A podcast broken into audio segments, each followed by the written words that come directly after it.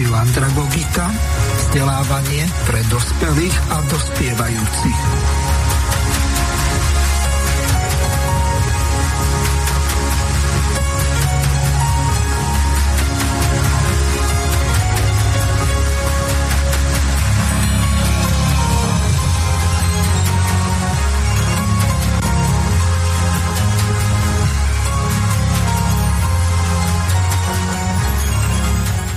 Vážené a milé poslucháčky a poslucháči, v rámci cyklu relácií Národná identita sa dnes budeme venovať celkom zaujímavej téme, ktorou je suverenita rozhodovania sluhov národa.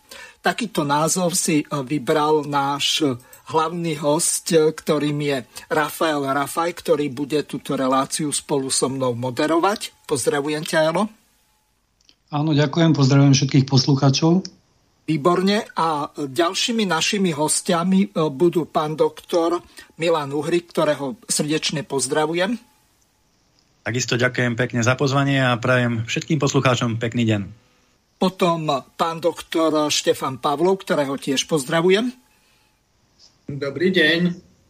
A posledným našim hostom bude pán Jozef Šedovič, ktorého tiež pozdravujem. Dobrý deň želám poslucháčom aj diskutujúcim. Posledný avizovaný Ivan Hazucha, môj menovec, tak bohužiaľ ospravedlnil sa z toho dôvodu, že nejako sa mu to skrižovalo s jeho obecným zastupiteľstvom, respektíve zastupiteľstvom mesta Rimavská sobota, kde je poslanec, tak možno, že sa zapojí ku koncu relácie, alebo nás bude len počúvať, to bude záležať na ňom podľa toho, že ako to skoro skončí. Takže, Elo, nech sa páči, vzhľadom k tomu, že pána Uhrika máme len prvú polhodinku, tak by sme mali využiť eh, ten čas a dať v prvom rade jemu slovo. Nech sa páči, môžeš uviesť ho. Áno, ďakujem, ďakujem za slovo. Ešte raz eh, pozdravujem poslucháčov. Dnes eh, sa budeme v tomto vysielacom čase venovať téme, ktorá e, vzbudzuje nielen pozornosť, ale aj rozhorčenie veľkého množstva občanov, ale, ale aj e, odbornej verejnosti, e, znepokojila generálneho prokurátora, samozrejme politickú opozíciu v slovenskom parlamente a v neposlednom rade aj radových občanov, ktorí v dobrej viere sa snažili zaslať k tejto kontroverznej obrannej tzv. vojenskej zmluve so Spojenými štátmi eh, petičné, petičné pripomienky, len zhrňme, že eh, v tých troch najväčších hromadných pripomienkach voči tejto zmluve je podpis viac ako 60 tisíc občanov Slovenskej republiky. Takisto známy fakt, že generálny prokurátor dal polovicu 35 zo 70 tých zásadných pripomien- pripomienok tejto zmluve.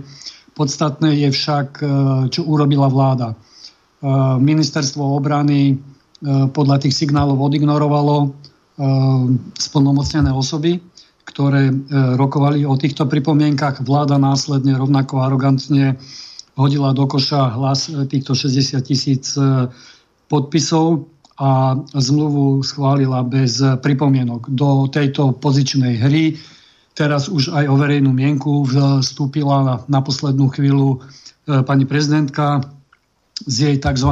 interpretačnou doložkou, e, ktorá zrejme ale nebude e, inkorporovaná priamo do zmluvy, ale bude len, ak si ešte poslucháči pamätajú, v nejakom takom dodatkovom stanovisku, aké použil Mečiar pri slovensko-maďarskej základnej zmluve a spornom e, ustanovení článku Rady Európy parlamentného zhromaždenia číslo 1201, kde sme odmietli e, kolektívne práva, ale na samotný výklad e, vtedajšej zmluvy to nemalo nejaký dopad. Takže momentálne sa nachádzame v štádiu, dá sa tak povedať, tom predposlednom, kedy zmluva mierí do parlamentu, keďže sme parlamentná demokracia a posledné slovo by mali mať ako sme ich nazvali a vlastne by sa aj mali nazývať sluho, sluhovia národa a mali by plniť volu občanov. Zdá sa, že ani k tomuto nedôjde.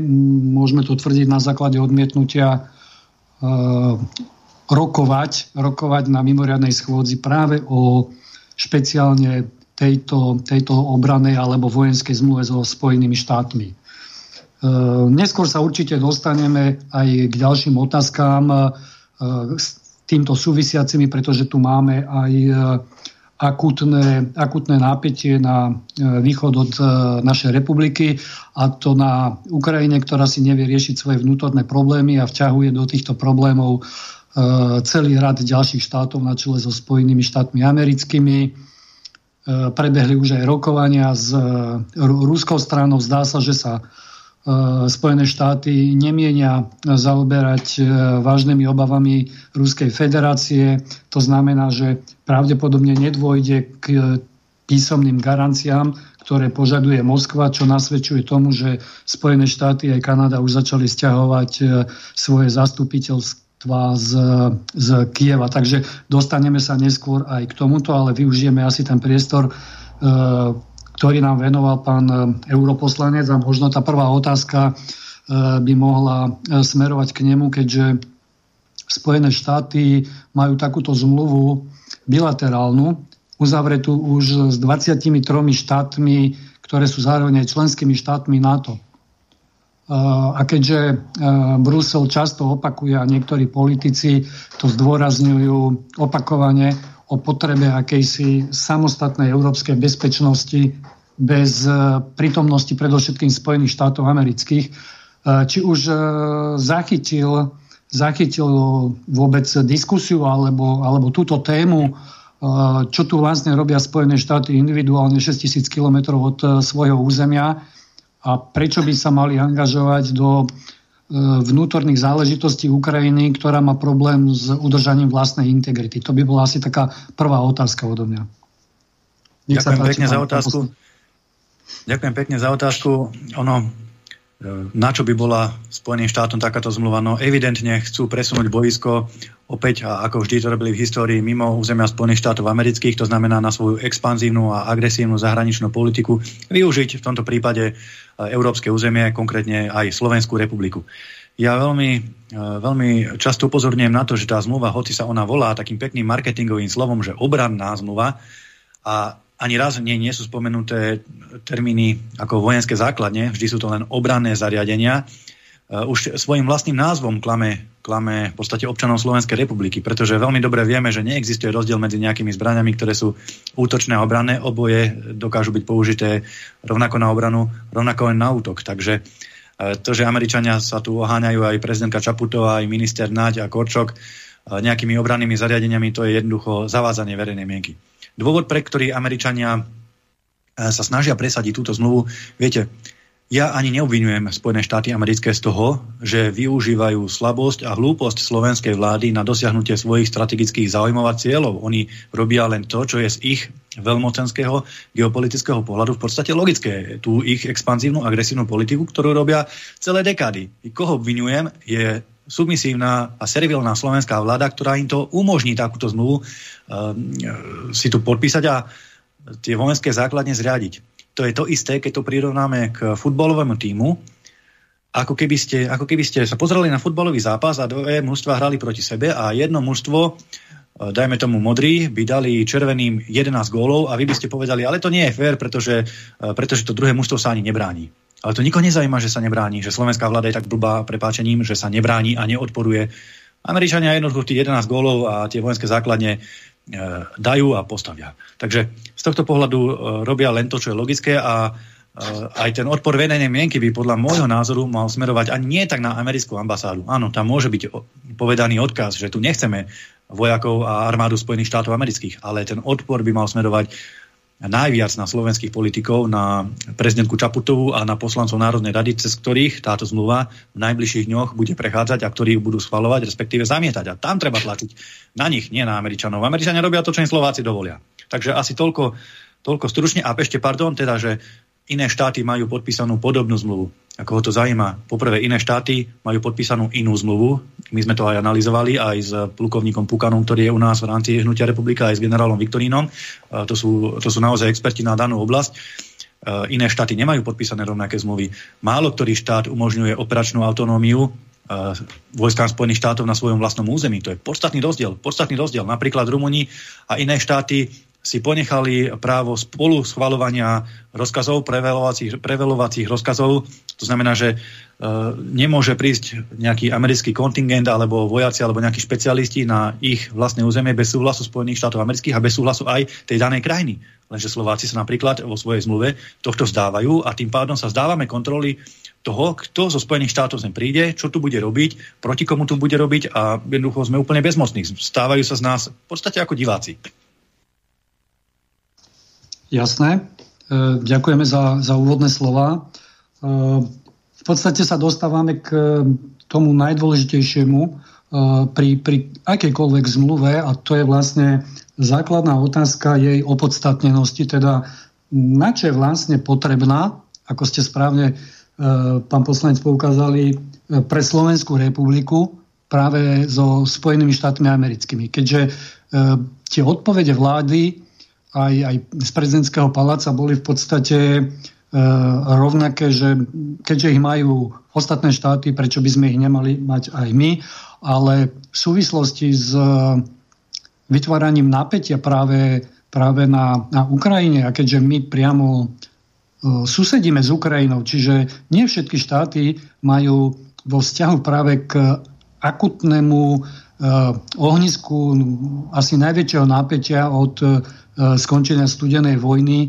priamy hraničný vzťah e, s, so štátom, ktorý sa možno zajtra, možno pozajtra môže ocitnúť v plámeňoch a to možno len z toho dôvodu, že opäť má takú asi vládu, ako, ako majú Slováci, že nechá sa využiť Američanmi na protiruskú expanziu, pretože nemusíme si asi nahovárať, že Spojeným štátom asi ťažko pôjde v tomto spore o e, ochranu ukrajinských občanov a ich územnej celistvosti a nedotknutelnosti hraníc, najmä ak Spojené štáty tento princíp narušili a darmo poukazujú na Krym, pretože pred Krymom v roku 2008 sme tu mali predsa, alebo 7 sme tu mali e, vyhlásenie Kosova práve vďaka Spojeným štátom americkým, akýmsi tútorom tohto experimentálneho štátika a dokonca priamo v Európe. V Európe uh, po tom tzv. humanitárnom bombardovaní, kde sme sa opäť nechali uh, s racovskou vládou Mikuláša Zurindu vtiahnuť do ťaženia proti slovanskému národu, takže v tomto prípade srbskému. A na základe tohto bombardovania a vlastne zničenia infraštruktúry a položenia na, kol, na kolena aj vo vojenskej oblasti Srbska mohlo e, následne o pár rokov e, vzniknúť aj tento, tento štátik, e, ktorý robí v Európe povedzme si problémy a myslím, že na Európskom súdnom dvore momentálne súdia, alebo je otvorený súdny spor voči jeho lídrovi Tačimu, ktorý bol najskôr premiérom a potom prezidentom a je obvinený presne z tých vojnových zločinov a zverstiev, na ktoré sme upozorňovali už podstate 2008 roku a preto Slovenská republika ani neuznala, neuznáva tento štát. Takže e, je tu príklad, že mm, Sloven, Slováci vedia zaujať takýto postoj. Neviem, možno otázka doplena. E, čo by bolo teda mm, treba vyslať, e, aký signál ešte, okrem tých zhromaždení, ktoré sú, myslím, najbližšie na 2. februára, priamo pred parlamentom ohlásené. A aký je váš názor, kolegovia, o tej opodstatnenosti, že vlastne prečo by sme my ako člen NATO, aj to diskutabilný, diskutabilné členstvo, um, potrebovali ešte vlastne takúto zmluvu mať e, so Spojenými štátmi, keď všetko nasvedčuje tomu, že vláda je spokojná, že predala za 100 miliónov dolárov v podstate suverenitu Slovenskej republiky. Nech sa páči. No, môžem Musím to bude reagovať. Musíte vyvolať. Áno, nech sa páči, pán Pavlov, môžete reagovať. Znovu a znovu si treba opakovať základnú e, poučku politiky, že v politike sa nič nedieje náhodou a znovu a znovu treba hľadať súvislosti medzi udalosťami, ktoré tie súvislosti teda sa na prvý pohľad nezdajú, že tie veci spolu súvisia, ale, tie, ale v skutočnosti súvisia. E, také globálne významné trendy, ktoré je možné teraz pozorovať v posledných rokoch, je, že anglosaský svet sa začína uzatvárať sám do seba. Súčasťou pre nás signálom toho bol odchod Veľkej Británie z Európskej únie, teraz e, vytvorenie toho vojenského paktu AUKUS, Austrália, e, USA, Veľká Británia. To sú, to sú anglosaské národy alebo britské, britsky, anglicky hovoriace národy sú, e, súčasti bývalej britskej, britskej, e, britskej ríše koloniálnej, ktoré sa začínajú uzatvárať same do seba. E, pamätajme si aj na Trumpové výroky, keď opakovane rozprával o tom, že, že NATO je zbytočné a proste mal veľa takých dehonostujúcich oporozživých výrokov o NATO. Prezident Macron francúzsky povedal, že NATO je v agónii. Keď Američania uzatvárajú so Slovenskom ako s 23. štátom takúto zmluvu, ešte sa nikto nahlas neopýtal, že na čo je potom NATO. Podľa mňa oni očividne sa pripravujú na to, na situáciu, že NATO zanikne, pretože NATO im z mnohých iných, z mnohých dôvodov, ktoré treba, nebudem ich tu rozoberať, ale sú očividné, im prestáva vyhovovať. A Oveľa lepšie im vyhovuje systém bilaterálnych zmluv, ktorý im dáva oveľa väčšiu pružnosť. Nemusia to všetko v Bruseli prerokúvať, nemusia všetci o tom hlasovať, nie je tam žiadne právo veta. Oni sa dohodnú s dvomi, tromi štátmi a operatívne na malom priestore v Európe si budú robiť, čo chcú. Na to im už prestáva vyhovovať. A keď, keď možno v neviem akom dlhom horizonte časovom na to zanikne, oni budú mať systém bilaterálnych zmluv. A to, bude, to, to je globálna politika Ameriky, v ktorej už napríklad Veľká Británia zapojená nebude ako súčasť toho uzatvárania sa anglosasov do svojho vlastného sveta. Myslím si, že aj, aj e, na toto treba myslieť. No a možno, že tí naši sú takí vyplašení, že potom by zostali ako nahy v trní, že, že všetci majú nejakú zmluvu a oni by nemali nič. Ale to, tieto veci treba analyzovať, treba ich do hĺbky premyslieť, pretože aj naša príležitosť zostať taký kvázi bez periny NATO a bez periny USA, premeniť tú situáciu na situáciu pre nás výhodnú. V každom prípade uzavretie tej zmluvy nám zatvorí akékoľvek možnosti iných politických riešení po prípadnom zániku NATO v budúcnosti. Tá zmluva je tragédia, to je najväčšia tragédia od 89. roku, s akou sme konfrontovaní.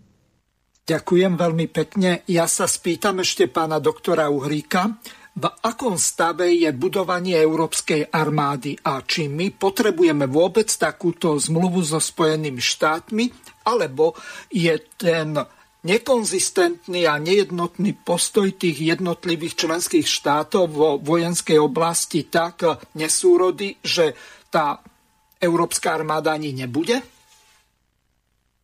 Ďakujem. Ja nadviažem na to, čo hovoril predrečník. Skutočne e, v mnohých veciach sa tam dá len a len súhlasiť. To uzatváranie sa anglosaského sveta a podobné veci. Viete, tá elementárna otázka, ktorá tu bola položená na začiatku, že prečo vlastne Slovenská republika potrebuje takúto bilaterálnu zmluvu so Spojenými štátmi americkými, vlastne nikto neodpovedal. Všetci povedia len, že áno, aj ostatné krajiny majú túto zmluvu podpísanú, ale veď to predsa nie je argument preto, prečo by sme ju mali podpísať aj my to je výhovorka, že to majú aj ostatné štáty, ale neznamená to, že my takúto zmluvu potrebujeme. Čiže tie argumenty jednoducho a skrátka na podpis tejto zmluvy nie sú. A obzvlášť ešte musím zdôrazniť, že tá e, zmluva sa podpisuje v mimoriadne zlom čase. Tak ako pán Rafaj povedal, v čase, kedy eskaluje napätie na Ukrajine, kedy tá vojna je tam naozaj na spadnutie a môže aj pozajtra tam vypuknúť veľký konflikt, tak v čase, kedy každá racionálna, normálna vláda by sa stiahovala a snažila sa zaujať nejakú neutrálnu pozíciu vo vzťahu k susednému štátu, ako je Ukrajina. To znamená, nebyť ani na príliš ukrajinskej strane, ani na americkej, jednoducho nech to ide mimo nás, e, lebo to nie je náš konflikt, nie je to naša vojna. Doťahujú sa tam väčšinou Spojené štáty a Ruská federácia. Tak, e, tak namiesto toho slovenská vláda vlastne zaťahuje, zaťahuje Slovensko na stranu Spojených štátov a stávame sa súčasťou toho konfliktu, pretože keď sa niečo rozpúta a začnú padať bomby, začnú zomierať ľudia, tak nebudú zomierať v Kalifornii, v Spojených štátoch amerických, ale budú zomierať na Slovensku, na Sliači alebo v kuchyni, v Malackách alebo kdekoľvek e, sa tí Američania budú pohybovať. Čiže mimoriadne nevýhodná zmluva vo veľmi nebezpečnom čase a ja som presvedčený, že ju podpisujú len preto, aby potom e, mali s nej nejaké benefity alebo, alebo e, tí, čo ju podpíšu, potom neskôr zdrhnú zo Slovenska a ani to neplánujú ďalej žiť. Čo sa týka tej európskej armády, tak ja som nedávno pre ruský denník noviny Izvestia dal také stanovisko, lebo presne na to sa pýtali, že vlastne E, na tých kľúčových rokovaniach o, nazvime to, že osude Ukrajiny sa zúčastňujú zástupcovia Ruskej federácie, sem tam Ukrajiny a Spojených štátov amerických. Zástupcov Európskej únie alebo celkovo Európy sa nepýta na názor prakticky nikto a keď aj boli nejaké konfrontácie, že prečo sa tam európsky politici e, nezúčastňujú na týchto rokovaniach, lebo však Ukrajina je stále predsa len európsky štát a je primárne našim záujmom, Európanov teraz hovorím, aby bol v Európe mier, aby to nevypuklo nejaké vojenské, vojenské, vojenské konflikty alebo vojenské napätie medzi Ruskom, Ukrajinou a Európou, tak odpoveď Američanov bola, že oni sú dominantná vojenská sila a oni to celé zastrešujú a vlastne Európanov, to síce nepovedali tak priamo, ale medzi riadkami Európanov sa na názor netreba ani pýtať, lebo Európania ako hluchí a slepí nasledujú to, čo povie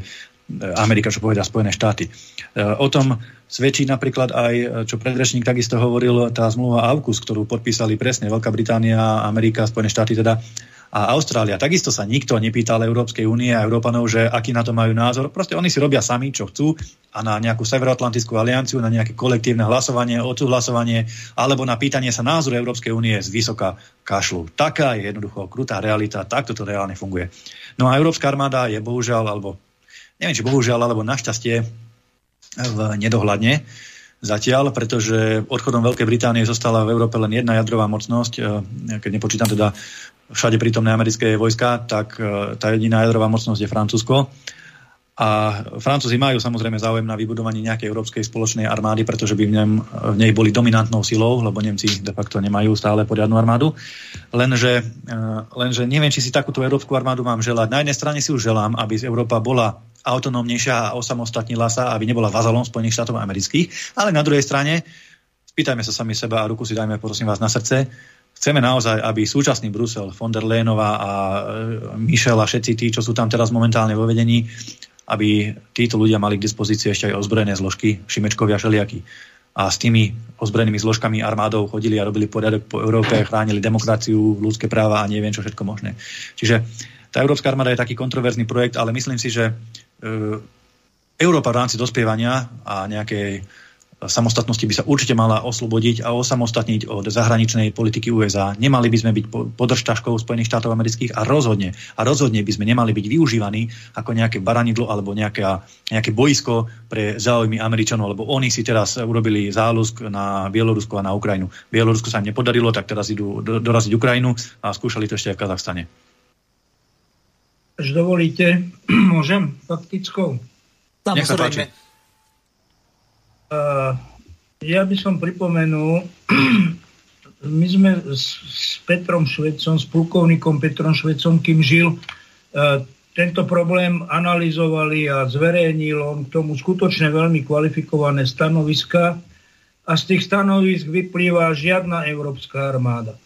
Jednoduchý logický dôvod je ten, že tak ako slovenská armáda má prístup kamkoľvek do každého kúta Slovenska, tak Európska armáda so spoločným velením bude mať prístup do každého kúta Európy, to znamená aj do každého kúta Slovenska. Čiže tým by sme sa úplne vzdali svoje zvrchovanosti nad územím a, a svoje suverenity. Hej?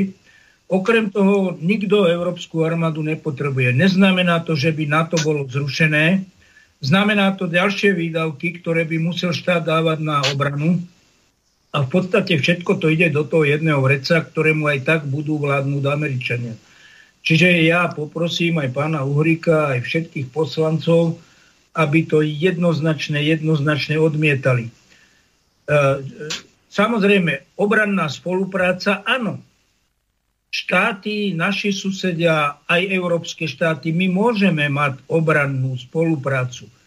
My môžeme mať určité veci uh, aj dohodnuté, napríklad letectvo, ktoré pre Slovensko ako malý štát vybudovať kvalitné letectvo je problém. Čiže zmluvne sa to dá nejakým spôsobom ošetriť, aby nejaké iné, jak aj máme s Českou republikou vzájomnú ochranu, Čiže, ale to nie je, ako náhle my vytvoríme európsku armádu, ktorá bude mať jedno velenie a naši dôstojníci budú slúžiť pod generálnym štábom Európskej armády, tak sa z nich stávajú iba vešiaky na uniformu, ako povedal e, Peter Švec. Hej? Pretože už oni nebudú mať záujem brániť e, Slovenskú republiku. Čiže toto v žiadnom prípade nedopustí. A ja si dovolím jednu poznámku, veľmi dôležité, čo pokladám za veľmi dôležité a možno pre pana, pana Uhlíka bude aj dobré, keď to bude počuť. Štát má v definícii, môžem hovoriť? Nech sa páči, jasné. E, štát je definu, definovaný istými podmienkami, istými atribútmi. Štát má hranice. Má Európska únia hranice? Má. Štát má hlavné mesto. Má Európa, Európska únia hlavné mesto? Má. Štát má svoju menu. Má Európska únia svoju menu? Má. Každý štát má svoju armádu. Aj Vatikán má armádu. Tých vojakov má asi 30, lebo 35, ale má to ako inštitúciu. Má Európska inštit- e, únia armádu? Nemá. Tí, čo chcú Európsku úniu pre, pre tvoriť, preformátovať na Európsky federálny superštát, potrebujú armádu ako atribút štátu. Na to pamätajme. Na to pamätajme. O to ide. Každý štát má armádu. To, čo nemá armádu, nie je štát. Európska únia, kým nemá armádu, nie je plnohodnotný štát. Kvôli tomu oni potrebujú tú armádu. To si, to si pamätajme a to treba aj v tom Bruseli nahlas kričať. Ďakujem, ďakujem veľmi pekne za postreh. Rozhodne s tým súhlasím. Oni potrebujú inštitucionalizovať nejakým spôsobom Európsku federáciu do budúcna a samozrejme na to, aby bola Európska únia vnímaná ako relevantný subjekt, tak potrebuje mať aj tvrdú silu, to znamená armádu a nie len tu, ako to oni nazývajú soft power, že ovplyvňujú medzinárodné dianie len prostredníctvom eurofondov a peňazí. Jednoducho skutočne chcú mať tú Európsku armádu a dôkazom, ešte aby som doplnil aj tú moju predchádzajúcu odpoveď, dôkazom, že sa tak deje a že to postupuje dopredu, je napríklad aj Frontex. To je tá pobrežná a pohraničná ochranná stráž Európskej únie, ktorá už má aj vytvorené uniformy, normálne uniformy európskych ozbrojených zložiek, ktoré podliehajú veleniu e, Frontexu, to znamená Európskej agentúry vytvorené na tento účel. Jednoducho už existuje jedna prvá spoločná bezpečnostná zložka Nenazývame to ešte armáda, ale už sa to začína na to podobať. A toto chcú postupne rozširovať a, a jednoducho pre, transformovať na nejaké ozbrojené sily. Viete, ja tiež som odporca Európskej armády ako takej, e, Európskej armády, ale zdôrazním pod velením Bruselu, pod velením súčasného Bruselu, lebo som tam europoslanec, vidím, aké je to tam na hlavu postavené, zvrátené, aké, aké chorobné nezmysly, akí, akí naozaj šialení ľudia tam e, s prepáčením vládnu, ale je to proste tak a dať týmto ľuďom do ruky zbranie. Oni sami nepôjdu bojovať, to sú zbabelci, ale dať im moc rozhodovať o nejakých vojakoch, o nejakých silových zložkách by bolo veľmi, veľmi nebezpečné a o to agresívnejšie by pretláčali tú svoju liberálnu západnú agendu smerom aj do strednej a východnej Európy. Viete, ja nie som takisto odporca nejakých, nejakých ad hoc, nazvime to, vojenských zmluv alebo aj kooperácie európskych armád. Veď história nás poučila, že áno, keď treba, aj európske štáty sa majú spojiť. Spomeňme si na inváziu Osmanskej ríše, kedy, kedy eh, v bitke pri Viedni sa spojili naozaj kresťanské armády z minimálnej strednej Európy a na čele s Janom Sobieským 1673 porazili, porazili Osmanov. Naozaj, to bolo spojenie európskych štátov, tedy tedajších kráľovstiev, alebo teda štátnych útvarov. Spoločná armáda kresťanská porazila zastavila moslimskú inváziu. Keby sa tie národy vtedy nespojili, tak e, Osmani alebo Turci by pravdepodobne porazili jeden štát za druhým a kto vie, kto vie, ako by sme tu žili dnes. A ešte na záver, lebo ja sa musím ospravedlniť, ale naozaj potom ešte musím utekať na jedno stretnutie dôležité. Na záver veľmi dôležitý argument, a tiež čo tu zaznelo, tuším pán Šedovič, čo povedal, um, proti tej obrannej, nazvime to obrannej, teda ako to oni nazývajú, zmluve so Spojenými štátmi americkými, Dôležitý argument je, že my tu predsa máme Severoatlantickú alianciu NATO. Ja som teda odporca členstva Slovenskej republiky v NATO, ale oni sami tvrdia, že NATO je obranná aliancia, NATO nás chráni, NATO je naša bezpečnosť, e, NATO je naša budúcnosť. Na čo, keď e, NATO funguje, na čo sú nám ešte bilaterálne zmluvy so Spojenými štátmi americkými? Veď oni sami sebe to rozporujú a sami tvrdia, že tá Severoatlantická aliancia v skutočnosti nás asi teda nechráni, keď ešte navyše tu potrebujeme mať bilaterálne umiestnené americké vzdušné a pozemné jednotky. Veď to je, to je, oni sami sebe protirečia, len tieto argumenty oni nechcú počúvať. A my veľmi tvrdo budeme bojovať aj v Národnej rade, samozrejme aj tlačiť na, na prezidentku Čaputovú, ktorá niektorých sklamala, nás nesklamala, lebo nemali sme od nej veľké očakávania, ale teda budeme tlačiť na to, aby, aby sa tá zmluva zastavila, lebo skutočne, ako to bolo povedané, keď raz prejde, tak tých Američanov sa nezbavíme nie 10 rokov, ale možno, možno 30 alebo 40 rokov. Tá zmluva je prakticky nevypovedateľná a keď sa tu America, Američania usalašia a vybudujú si tú infraštruktúru, mimovládne organizácie, agentov a všetky možné veci, celú tú, celú tú štruktúru na ovládanie štátu, tak e, to bude veľmi ťažké, naozaj veľmi ťažké sa ich potom e, mieromilovným spôsobom zbaviť. Pán Uhrika, ja by som, ak, ak by som mohol ešte poprosiť pána poslanca o niečo. Áno, dobre, prišla ešte jedna otázka, tak Môžete sa najskôr spýtať a potom ja ju ešte položím. Nech sa páči, pán Šedovič. Ja poprosím takou faktickou poznámkou, že, že e, v podstate nikdy nedopustiť, aby sa o európskej armáde ani hovorilo. Hej? E, ten termín Európska obranná spolupráca, to je niečo úplne iné. To je spolupráca, spolupráca suverénnych subjektov. Ale Európska armáda je metúci pojem, ktorý znamená takou salamovou metodou. To salamovou metodou už vytvorili to, čo pán poslanec spomenul, to sú tie sily, ktoré majú brániť tie hranice, už majú európsku uniformu, čiže e, taký, takouto salamovou metodou v podstate tu idú e, presadiť aj túto zmluvu. Všimnite si, že koaliční e, e, poslanci, alebo čo sú, hej, tvrdia, že tá zmluva nezakladá základne povedzme, že by sme pripustili, že nezakladá, ako nehovorí priamo o základniach, ale keď bude tá zmluva podpísaná a presne definuje, že sa tu môžu pohybovať ľudia, hej, teda vojaci, civilné osoby, e, materiál, zbrane, e, všetko na Slovensku, čiže celé Slovensko sa stáva súčasťou tejto zmluvy. Keď to podpíšeme, tak potom Američania, keď požiadajú o vstup, tak budú tvrdiť, že dobre, však máme s nimi podpísanú zmluvu, prečo by sme ich sem nepustili, hej? Čiže to je tá salámová metóda a takáto salámová metóda prebieha aj, aj v konštrukcii tých obranných síl Európy, respektíve tej, obra, e, tej európskej armády. Čiže prosím vás, už ani... A, ešte, ešte, poviem, ešte poviem jednu vec. Keby Slovenská národná bola, strana bola naozaj Slovenskou národnou stranou pod vedením Danka, tak by povedala nie, že, že rezort obrany, hej, že rezort obrany už nebude rokovať. Uh, vtedy bol minister pán Kajdoš. Kajdoš, hej, že nebude rokovať, ale že to presúva na ministerstvo zahraničných vecí, kde bol pán Lajčiak. Uh, jednoducho to sme vedeli, čo ten človek, uh, ako asi vyrokuje. Vedeli to všetci. Čiže toto bolo strčenie hlavy do piesku. Slovenská národná strana mala jednoducho tak buchnúť po stole, že odchádzam z koalície, ak sa o tomto čo i len bude e, chcieť hovoriť. Hej, to treba odmietnúť už na začiatku. A, to, a toto chcem, aby si posluchači uvedomili, že človek, ktorý už raz zlyhal, ktorý nemá to správne presvedčenie, nemá, nechápe tie veci v kontexte a je ochotný pre svoje, ja neviem, momentálne výhody e, to presunúť na, na ministerstvo zahraničných vecí, čo bola najhoršia možná varianta, tak takýto človek v politike už nemá čo hľadať. Je to môj názor, je relatívne tvrdý, ale je správny. Ak si myslíte, že nie, tak môžete mi oponovať. Ďakujem veľmi pekne. Ja sa ešte spýtam pána Uhrika za poslucháča Pavla, ktorý napísal takýto e-mail. Veríte tomu, že sa to ukludní bez vojny?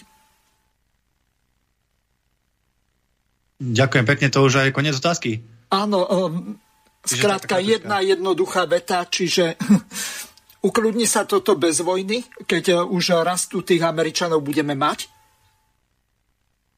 No, ťažko povedať, ťažko predikovať, čo sa stane. My si len môžeme želať a robiť všetko preto, aby sa to ukončilo bez vojny. To znamená, že tú slovenskú politiku, alebo inú, e, americkú, alebo ruskú, alebo ukrajinskú vplyvňovať samozrejme nevieme tak tú slovenskú politiku robiť tak, aby sa to ukončilo podľa možnosti mieru milovne. To znamená snažiť sa byť nejakým mediátorom a apelovať ako susedný štát na mierové mierové rokovania, ukončenie konfliktu a nie zaťahovať nás do konfliktu tým, že tu vybudujeme Američanov. Ja pevne verím a dúfam, že sa to, že sa to skončí mierovo, že ide len o nejaké napínanie svalov, nazvime to aj z jednej, aj z druhej strany a nakoniec teda zdravý rozum zvíťazí, ale ako to dopadne, je v tomto prípade vo vyššej moci. No a čo sa týka ešte pána Šedoviča, teda, že aby sa o Európskej armáde ani nehovorilo, Najlepšie by bolo, áno, je to tak, najlepšie by bolo, aby sa o tom nehovorilo, lebo, lebo nie je na to dôvod a vieme, ako by tá armáda vyzerala, ako mu by slúžila a proti komu by bola zneužívaná.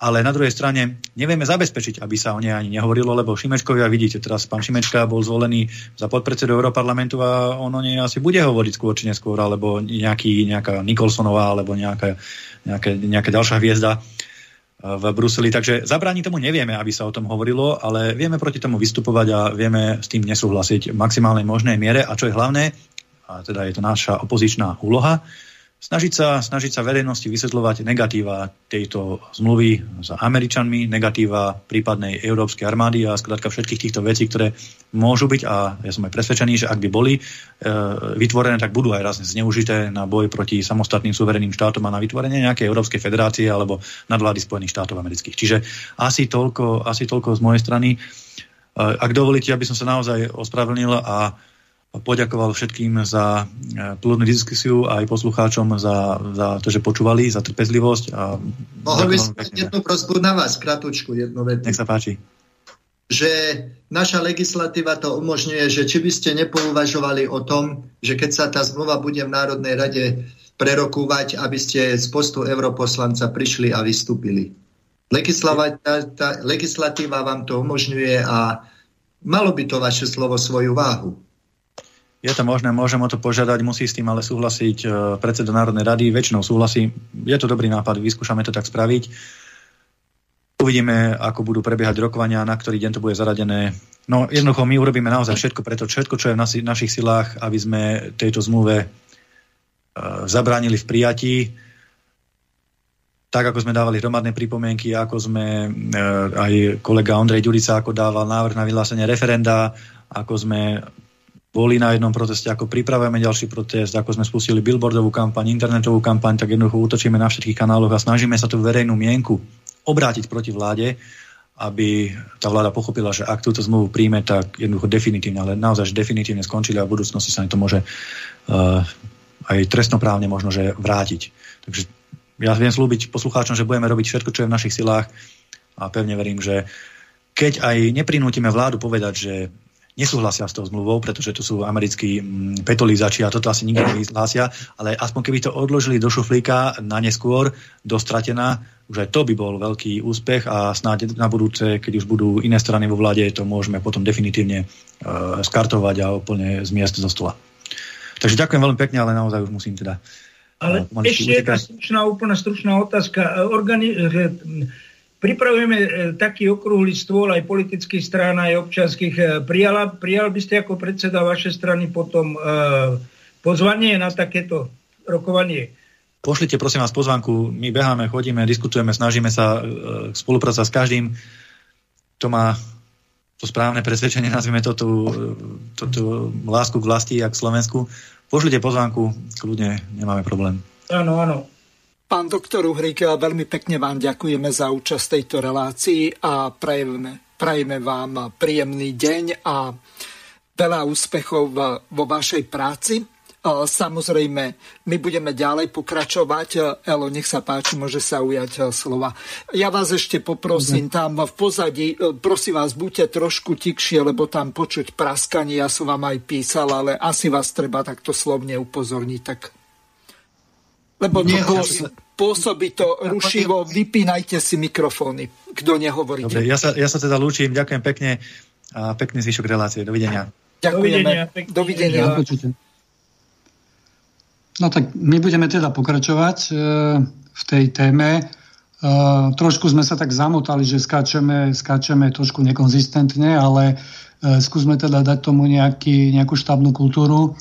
Uh, keďže sme začali od strechy, čo je ale logické, lebo sme tu mali, mali hostia, ktorý, ktorý má túto kompetenciu, tak uh, je tu ešte jedna taká, taká uh, otázka, keď, kedy malé Slovensko môže byť uh, vlastne tým jazyčkom na váhach toho globálneho sveta a možno, že aj narušenia nejakej, ak ešte tomu veríme, globálnej rovnováhy, pretože e, v podstate aj Európska únia má snahu e, byť akousi veľmocou, aspoň o tom rozpráva. E, škoda, že sme nemohli tú otázku položiť ešte pánovi europoslancovi.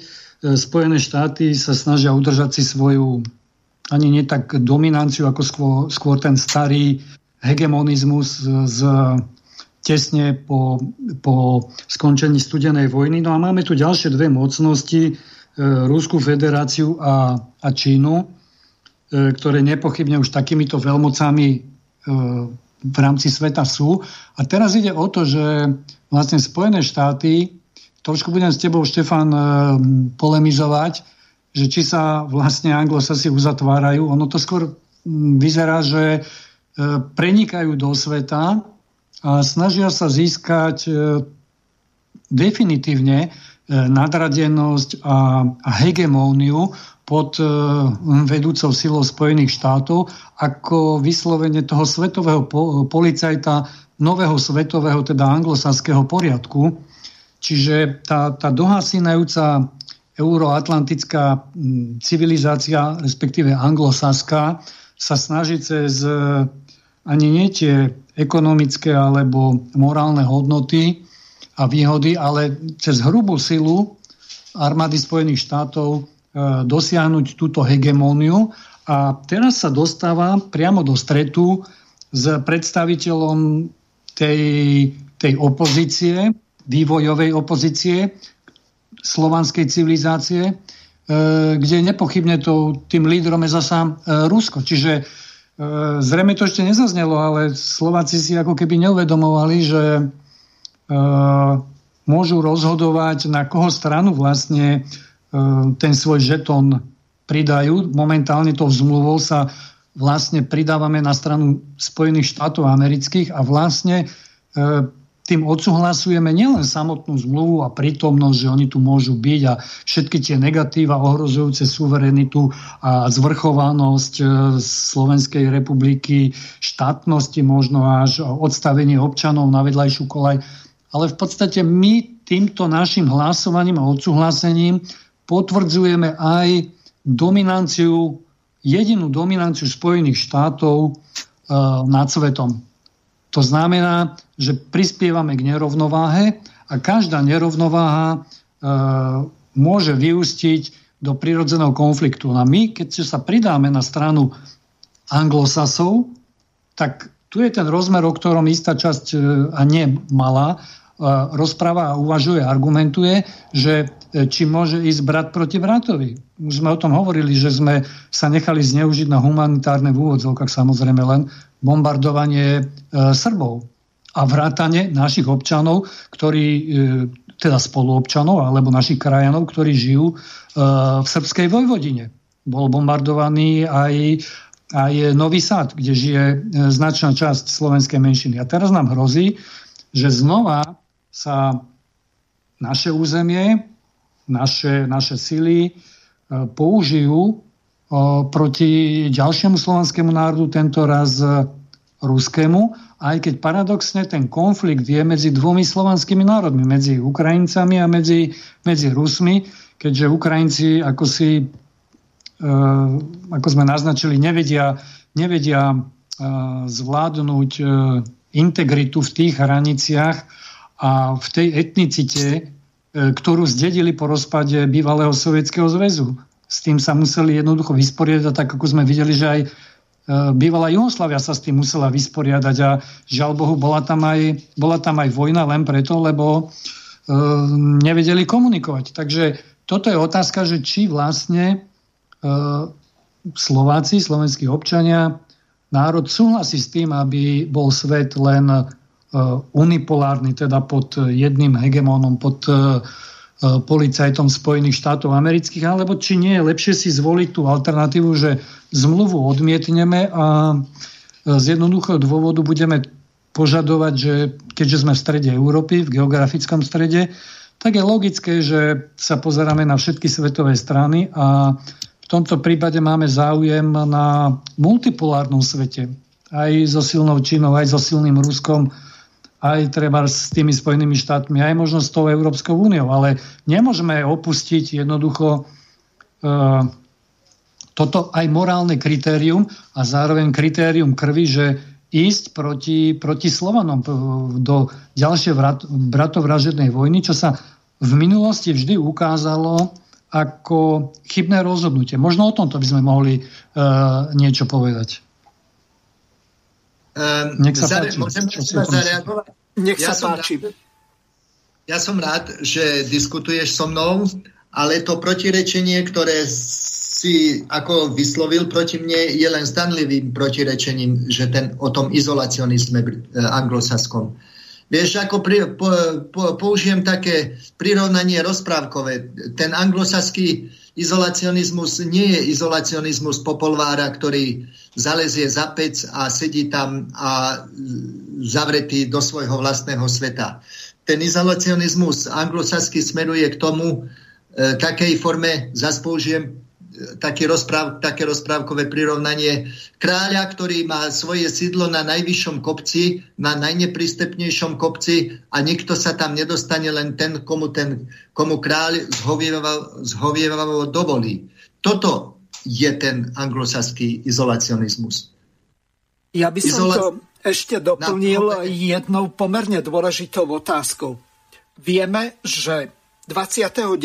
marca 2024, to znamená o 24 mesiacov, respektíve 26 mesiacov, uplynie 20 rokov. To znamená, Slovenská republika podľa článku 13 Európskej, pardon, Severoatlantickej zmluvy o NATO, tak môže z tejto tohto vojenského paktu alebo z tejto aliancie vystúpiť. Čiže Otázka znie, prečo my by sme mali uzatvárať nejakú zmluvu, ak spoločenská situácia bude taká, že ľud vyzbiera podpisy, požiada vládu Slovenskej republiky, aby požiadala vládu Spojených štátov o ukončenie zmluvy. Je tam ročná výpovedná lehota, tak potom na čo nám tu budú americké vojska? Keď my v rámci tej zmluvy musíme žiadať Spojené štáty o ukončenie členstva v NATO. No len musíš to urobiť rok predtým. Čiže ešte za existencie súčasnej vlády. Čo je veľmi nepravdepodobné, e, že by, že by k tomu mohlo dôjsť, pretože... Nie, na, takto, na... Elo, e, ešte raz to vysvetlím. Až po uplynutí 20 rokov, ktoré vy uplynie na Miroslava 2024, čiže 29. marca.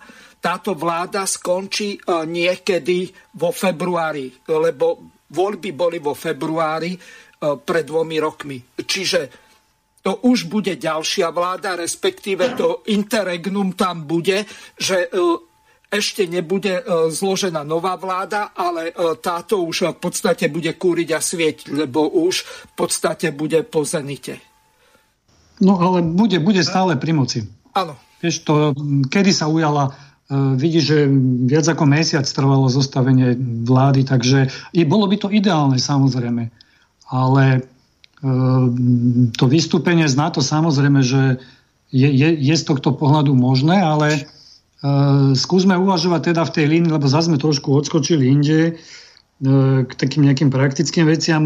Tú slovanskú ideu možno, že by sme mohli rozobrať, ktorá, ja, ja ho aspoň cítim vo verejnosti ako, ako veľmi silný argument, že neuzatvárame sa len my do seba, že teda na Slovensku to nechceme a vy si robte, čo chcete, lebo ako veď e, Slovensko nie je pupok sveta, ale, a nie sme ani ostrov, ale, ale to, čo sa stane vedľa nás, tak e, sa nás dotkne. To je, to je úplne logické.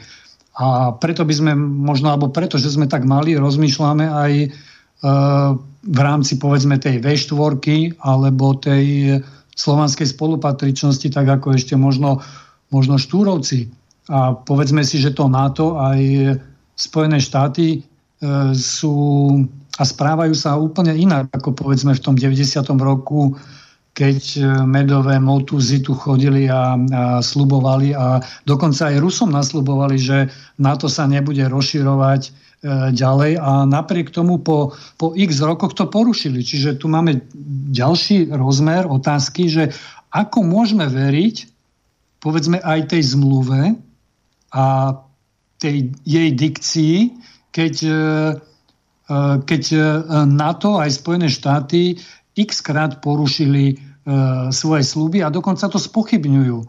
Niečo podobné asi ako keď Masaryk s Benešom spochybňovali platnosť Pittsburghskej dohody. No tak asi ho máme pred sebou, asi sú tam nejaké podpisy, je tam asi nejaký konkrétny text a on, on, oni vyhlasovali, že to je falzum.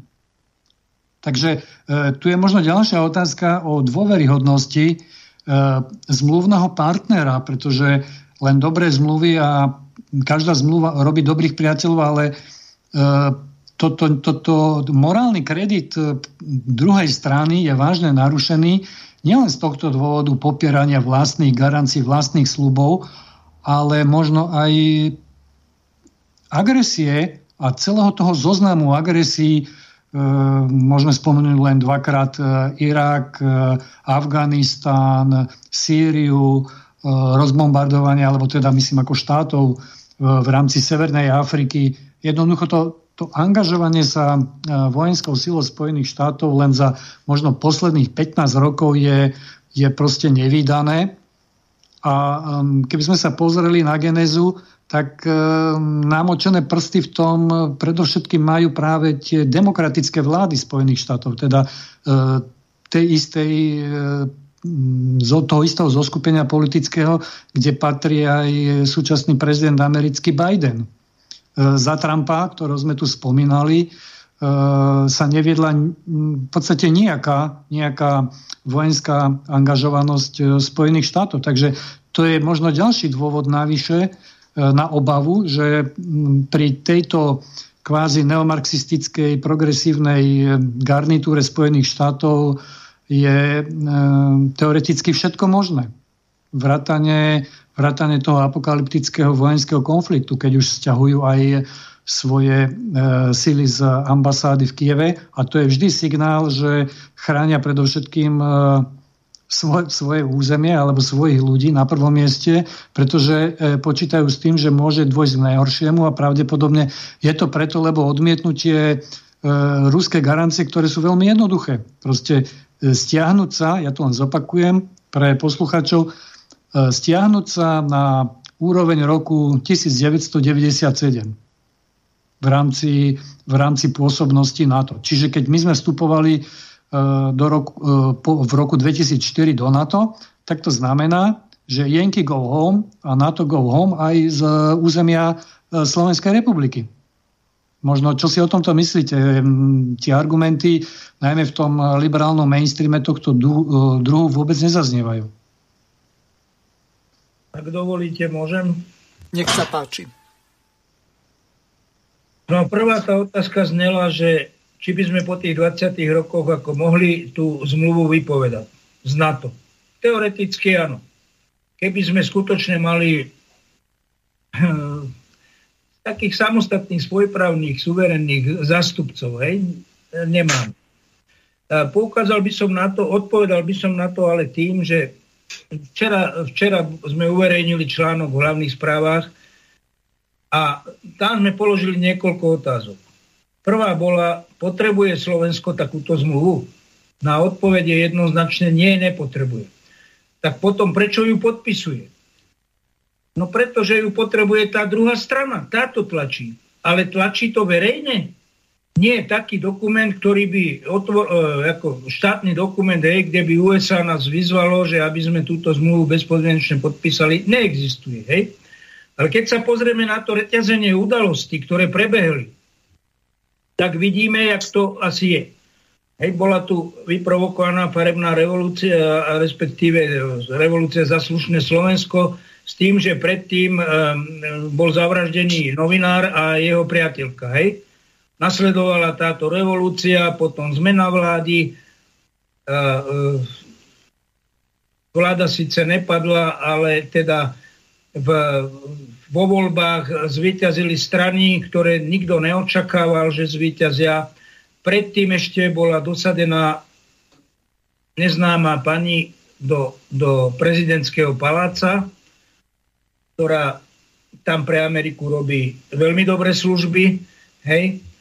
Následne ešte aj po voľbách bola rozdelená najsilnejšia politická strana. Čiže tu sa pracuje, tu sa psychologicky na politickej scéne Slovenska pracuje. A toto si treba uvedomiť, aj keby sme my akože chceli vystúpiť z toho NATO, rovnaké tlaky, ja to volám, že vyhražanie a škrtenie, hej, keď nepomôže vyhražanie, začína škrtenie. A škrtiť nás môžu naozaj, pretože Slovensko už nemá v rukách ani vlastnú ekonomiku a tak nič, dokonca sa vzdáva už aj daňovej politiky a E, stalo sa spoločným dlžníkom cez Európsku úniu, čiže toto všetko sú hrozné, hrozné veci, ktoré naši politici dopustili. A to je tá podstatná vec. A samozrejme, tá slovanská vzájomnosť. Ale ešte otázka, ktorá sa vynára. Ak by Slovensko sa cítilo od Ruska nejak ohrozené, nemôžeme s nimi rokovať priamo? Veď sme ešte suverénny štát, čiže mohli by sme. A určite by s nami akúkoľvek dohodu uzatvorili aj o neutočení, aj obrannú spoluprácu, aj hoci čo, som si istý, že áno. Takže my by sme to dokázali. Čiže táto zmluva vôbec nie je v záujme Slovenskej republiky, je len v záujme Spojených štátov amerických. A ten dôvod je iba vytvoriť nástupný priestor na Rusko. Pretože žiadna vojenská základná a hlavne nie, nie letecká nikdy neslúžila vo svete, v USA ich majú desiatky, možno stovky, nes, neslúžila vo svete na nejakú ochranu nejakého štátu, ale vždy len na, na útočné cieľ. Slovensko sa stáva súčasťou tohoto agresora, ktorý tak ako, ako fašisti alebo nacisti hej, e, e, v roku 40, 41 to začala druhá svetová vojna, sústredovali vojska pri ruských hranicách, tak oni teraz sústredujú základne. Ten dôvod je jediné ten, že chcú na Rusko zautočiť. Rusi to už zbadali a začali sa vehementne brániť. Zatiaľ je to obrana pomocou diplomacie, ale zaznela tu aj otázka, že či to neskončí vojnou. No ja som presvedčený, že nemôže to skončiť inak, iba vojnou, pretože Putin povedal jednoznačne Moskva sa nebude riadiť tým, aké budú výsledky rokovania s americkou stranou a s úniou alebo s NATO, ale tým, aké sú, aby zabezpečila bezpodmienečnú bezpečnosť Ruskej federácie. A to, kto chce počuje, tak počuje v tom všetko. Jednoducho nemajú sa už kam stiahnuť, nemajú kam ustúpiť, sú zahnaní do kuta, pokiaľ e, e, nepríjmu tieto ich návrhy, budú to musieť riešiť silou a nečakať, kým teda to vyriešia oni, pretože keď ich obklúčujú základné a my tu e, e, letecké základné, raketové základné a, a všetko možné, tak to znamená len, len to, že sa pripravuje útok na Rusko. A toto je potrebné, aby si naši občania uvedomili. A ešte poviem teda jednu vec skutočne sme za to všetci občania Slovenskej republiky zodpovední. Aj tí, čo sme nevolili túto politickú garnitúru, ktorá teraz vládne, aj my sme za to zodpovední. Ak sa proti tomu jednoznačne a otvorené nepostavíme, tak sme úplne spolu zodpovední za to, že, že tu tá základňa bude a že sa staneme terčom pre či už konvenčný, ale pravdepodobnejšie jadrový útok obranný útok Ruskej federácie, čo majú spraviť? Budú musieť tie základne, ktoré sú najbližšie, zničiť prvé. Čiže tým pádom toto si naši občania musia uvedomiť, preto to musíme za každú cenu odmietnúť a urobiť, rozmýšľajme, čo urobiť, čo by sa ešte dalo. Pretože oni to idú do parlamentu čo najrychlejšie posunúť a vystrašení poslanci, samozrejme, koaliční to schvália. Ja pripomeniem našim poslucháčom, že máme polovicu relácie za sebou, takže odteraz môžete našim hostom, ktorými sú Rafael Rafaj, potom Pavol pardon, Štefan Pavlov a Jozef Šedovič volať na telefónne číslo plus 421 910 473 440. Môžete využiť aj sociálne hlasové služby, to znamená Skype, WhatsApp, Viber, Telegram. Pokiaľ zavoláte, tak máte prednosť. Nechám hosti dokončiť vetu a potom vás prepojím. Takže Elo, ujmi sa slova, budeme pokračovať ďalej. Hm, počujeme sa? Áno, počujeme. Áno, áno, môžem. E, ja som mal, ospravedlňujem sa, mal som e, vypnutý mikrofón na chvíľku. A chcel by som iba doplniť, že uh, v podstate uh, ako porušili vlastné sluby, keď sme hovorili, že nielen Američania nie sú v tomto dôveryhodným partnerom, tak v podstate myslím, že voliči slovenskí by si mali uvedomiť, že takýmto nedôveryhodným partnerom preto, aby tým istým dali znova hlas o dva roky sú aj e, súčasní predstavitelia vládnej koalície, predovšetkým e, z hnutia Olano, kde majú ministra obrany. A existuje aj, aj záznam, myslím, že dokonca aj audiovizuálny, kde pred voľbami dostal Matovič s Naďom otázku práve na, na túto oblasť, keďže vieme, že už od roku 2018 sa Američania snažili túto zmluvu, o tom sme hovorili, pretlačiť, ale, ale jednoducho narazili e, na nie. Takže skončilo to len v šuplíku. A oni vtedy odpovedali, myslím, že to bolo priamo slovami súčasného ministra Naďa, že nejaké základne americké na území Slovenska nebudú v súvislosti s tou zmluvou. Teda, že nebude ani takáto zmluva. Takže e, aká je vlastne e, hodnota, hodnovernosť e, takýchto politikov, ktorí v takto zásadných otázkach e, nedržia svoje slovo a nepočúvajú tým pádom ani, ani občanov a oni nepočúvajú občanov ani v tom hlase po referende, pretože ak táto vládna garnitúra hovorila, že ona ide zmeniť predovšetkým politickú kultúru, že oni budú všetko robiť úplne inak, absolútne transparentne, každý môže tam prísť s baterkou a svietiť im priamo na všetky zmluvy a rozhodnutia. Matovič nedávno povedal, že by chcel mať dokonca online prenos z koaličnej rady. No fajn, tlieskame. Ale ako sa staviate, vážení, k hlasu občanov, je, je niečo úplne iné, než čo, než čo tvrdíte. Pretože e, odmietajú dať e, ľuďom, ľuďom možnosť, aby ľud rozhodol v referende e, treba zajú tento zmluve. E, keď e, namietajú, že ale veď ani ona to nebola, nebolo referendum. Opäť klamu a zavádzajú. Pretože ja si veľmi dobre pamätám, že v tom čase, keď e, sa zrazu rozhodovalo, že e, stačí na to len e, tých 78 kolaborantských hlasov a to ešte mali nejakých dvoch prebehlíkov po, poistených v parlamente, keď poslanci si uzurpovali toto právo počas druhej Zurindovej vlády, vstupu do NATO, tak prebiehala petičná akcia na vypísanie referenda o vstupe Slovenskej republiky do NATO a bolo tam vyzbieraných v čase hlasovania 165 tisíc hlasov, teda viac, teda takmer polovica áno, toho, čo bolo treba. Preto sa tak poslanci a vtedajšia e, kolaborantská proamerická vláda uh, Zurindu ponahrali, aby to odhlasovali. Takže oni, oni klamú. Vtedy bola takáto petičná akcia, dnes odmietajú opäť umožniť ľuďom, aby sa vyjadrili. Možno, možno by sme mohli rozobrať uh, tie, tie dôvody, ktoré by tu mohli byť na to, aby ľud v takejto závažnej veci, keď môže byť ohrozený každý, každý občan, uh, dnes, keď si uvedomíme, že z bývalých atomových krytov sú dneska rôzne pivárne a, a kolkárne a boh vie čo iné, tak ľudia budú vystavení priamo takémuto jadrovému ohrozeniu a s fatálnym koncom.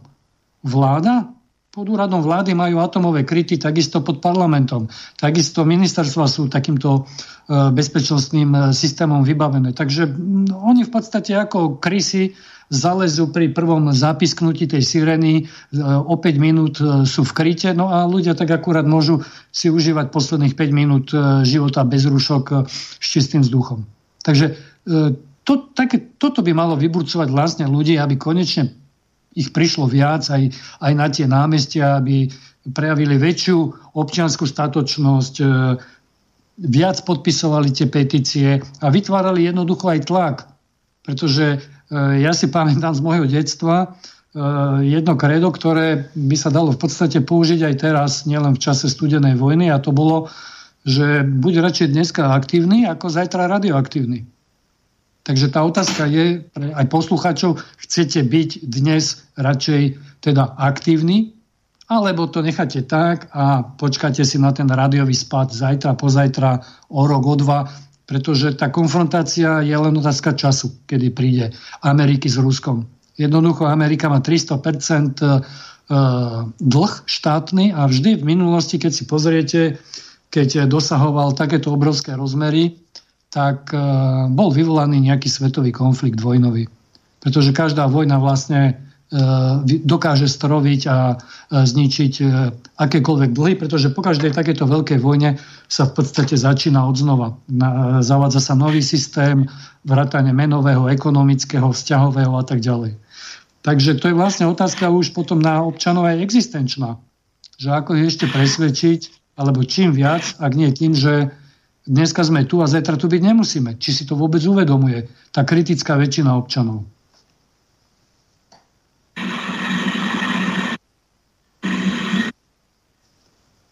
No, počujeme sa? Áno, ja by som, uh, ja by som ťa doplnil, že Američania v čase, mladí Američania v čase vietnamskej vojny, keď odmietali ísť e, do bojov do Vietnamu, tiež mali také heslo, to vymysleli hippies, better red than head, dead, že radšej červený ako mŕtvý. Že, takže to bolo tiež také ako heslo na prežitie. A čo sa týka tej zmluvy, ja by som doplnil ťa takou svojou myšlienkou a úvahou, že existencia tejto zmluvy podľa mňa bude odrádzať aj potenciálnych, potenciálnych investorov, že taký investor ako Land Rover alebo Volkswagen, že či si postaví obrovskú investíciu za niekoľko miliard eur v regióne, kde to môže za minútu mu všetko skončiť v ruinách. Lebo tam padne jedna bomba. To je tiež na úvahu, že to bude brzda pre potenciálnych investorov na Slovensku. No Neviem, len... či so mnou s tým súhlasíte. Určite áno. No Elo, nech sa páči. Je, je v blízkosti Bratislavy. Relatívne veľmi blízko Bratislavy. Áno. A teda aj Viedne, ktorá e, Rakúšania, ktorí odmietajú v podstate e, jadro, mierovú jadrovú energiu, tak e, teraz sú ticho a vôbec neprotestujú. Nezapoja sa do nejakej protijadrovej možnej spolupráce, keďže teoreticky tam môžu byť e, umiestnené aj jadrové zbranie. A to je vzdušnou čiar od Viedne možno ani, ani nie 50 kilometrov. No nech sa páči, ďalší. Mo- bližšie ako Mochovce, ktorých sa tak boja. Presne tak. Takže možno, že tu zlyháva aj nejaká občianská diplomácia zapojiť, e, veď keď, bol, keď si spomínal tie protesty, Ehm, protestovalo sa proti vojne vo Vietname nielen v Spojených štátoch, ale aj na celom svete a možno, že ehm, málo kto vie, ale súčasný šéf NATO Stoltenberg bol tiež takýto ehm, protiamerický aktivista, keď mal tuším 16 alebo 17 rokov. A dneska šéfuje NATO a tvrdí už niečo úplne iné. Hold za peníze v Praze Dúm. Takže taký generál mm. Peter Pavel by vedel o tom povedať svoje. Raz na strane Varšavskej zmluvy, druhýkrát na strane NATO, teraz ide kandidovať za prezidenta, ja neviem, kde to skončí. Áno, to je o tých predajných pol- e, politikoch. E, neviem, Štefan o tom tuším hovoril, že tam nemáme istotu, e, kde vlastne, nie, to hovoril europoslanec Uhrík, Veľmi správne, že treba sa opýtať, aj možno, že ľudia by si mohli položiť otázku, no čo sa stane, kde budete vy o 5 rokov? No väčšina Slovakov bude opäť na Slovensku, opäť v tom svojom vlastnom dome alebo byte. A keď si to položí taký, alebo položte tú otázku Naďovi alebo Matovičovi, myslím, že už teraz ani on nebýva na Slovensku, údajne dochádza niekde z Rakúska. No a Naď, ako správne poukázal, e, nie je vylúčené, že skončí v nejakom euroatlantickom think tanku, buď v Bruseli, alebo priamo v Spojených štátoch. Takže oni ako tie krysy e, zdrhnú zasa ako, ako prvý preč z paluby potapajúcej sa. Ešte Aby sa možno vyhli hnevu ľudu. Mhm. Ešte by sme sa mali dotknúť tej jednej veľmi podstatnej veci. Ja tu mám pripravenú takú jednu ukážku. Tomáš Taraba komentoval ten lynč generálneho prokurátora Maroša Žilinku, keď bol v Moskve na tých tristých oslávach prokuratúry či už cárskeho Ruska alebo e, Ruskej federácie teraz, tak e, si to vypočujeme a potom by bolo dobre, keby ste sa k tomu podrobnejšie vyjadrili, hlavne ohľadom toho, kto je komu podriadený, aké sú tam vzťahy medzi ústavnými činiteľmi, lebo ja mám dojem, že teraz je to asi na takej úrovni ako deti na pieskovisku, kto má väčšiu lopatku alebo väčší kýbliček, tak ten šefuje ako e, opozícia sme iniciovali a budeme iniciovať v najbližšom období mimoriadnu schôdzu k tejto veci. Musíme to robiť, lebo Zuzana Čaputové je ticho. To znamená, že skôr e, vyčítajú generálnemu prokurátorovi, že rozvieril tú debatu, pretože oni si mysleli, že tak ako všetko, 95% zákon na Slovensku sa príjma v skrátenom legislatívnom konaní, čo je absolútne nedemokratický prvok, lebo verejnosť je vylúčená z akéhokoľvek pripomienkovania e, zákonov. Zaujímavé, že toto nikomu nevadí, na, na toto nikto neupozorňuje upozorňuje, ale na čo upozorňujú je, tak ako dneska sa nechali počuť europoslanci slovenskí, ktorých podľa mňa nikto nepozná, tak sa nechali počuť, že generálny prokurátor by nemali ísť do Ruska na oslavy výročia generálnej prokuratúry tamojšej, pretože Rusko je také a onaké. Ja si myslím, že dnes Rusko z pohľadu dodržiavania demokracie nie je na tom určite horšie ako Slovensko za tejto vlády. To znamená, keby Európska únia chcela naozaj strážiť demokraciu, tak všetky tie zneužívania moci Uh, opäť uh, pred uh, Silvestrom rozhodol ústavný súd po dlhých mesiacoch, že karanténa zdravých ľudí je protiústavná. To znamená, že vznikol tu opäť rozsudok, ktorý dokázal, že Kolikov a Lengvarský Mikas masívne zneužívali, porušovali ľudské práva na Slovensku. Za toto budú musieť byť brány na zodpovednosť, pretože oni vytvorili domácie lágre ľuďom, e, nahnali zdravých ľudí a obmedzili ich na ľudských právach a slobodách a teraz odmietam uh, tu nejaký taký prístup, že pokrčíme plecami, že no tak stalo sa, veď ústavný súd rozhodol. To isté ústavný súd rozhodol, že boli opäť porušené e, práva jedného z väzňov, že bol nezákonným spôsobom na základe rozhodnutia Najvyššieho súdu držaný protiústavne vo väzbe. Predstavte si, že niekto, kto má strážiť zákon, v tomto prípade súdy, prokuratúra, vyšetrovateľia, ktorí majú strať na strane zákona, na Slovensku systémovo a dlhodobo porušujú práva ľudí, ako tí najväčší gaunery, keby niekto vás zavrel do väzby na základe toho, že sa rozhodne, že vás zamkne niekde v pivnici, protiústavne, protizákonne len tak, tak dostane od 25 rokov na doživote za únos, za, za, za múčenie a za neviem na čo, za obmedzovanie slobody. A o to väčšmi inštitúcie, ktoré sú platené z dáne ľudí na to, aby strážili zákonnosť, tak keď protizákonne zatvárajú na Slovensku ľudí, títo ľudia by mali dostať oveľa prísnejšie tresty, pretože to je ešte väčšia forma gaunerstva, keď máte štátnu pečiatku, keď máte poznať zákony a vy tie zákony zneužívate na to, aby ste obmedzovali slobodu ľudí. Viete, je dnes realita?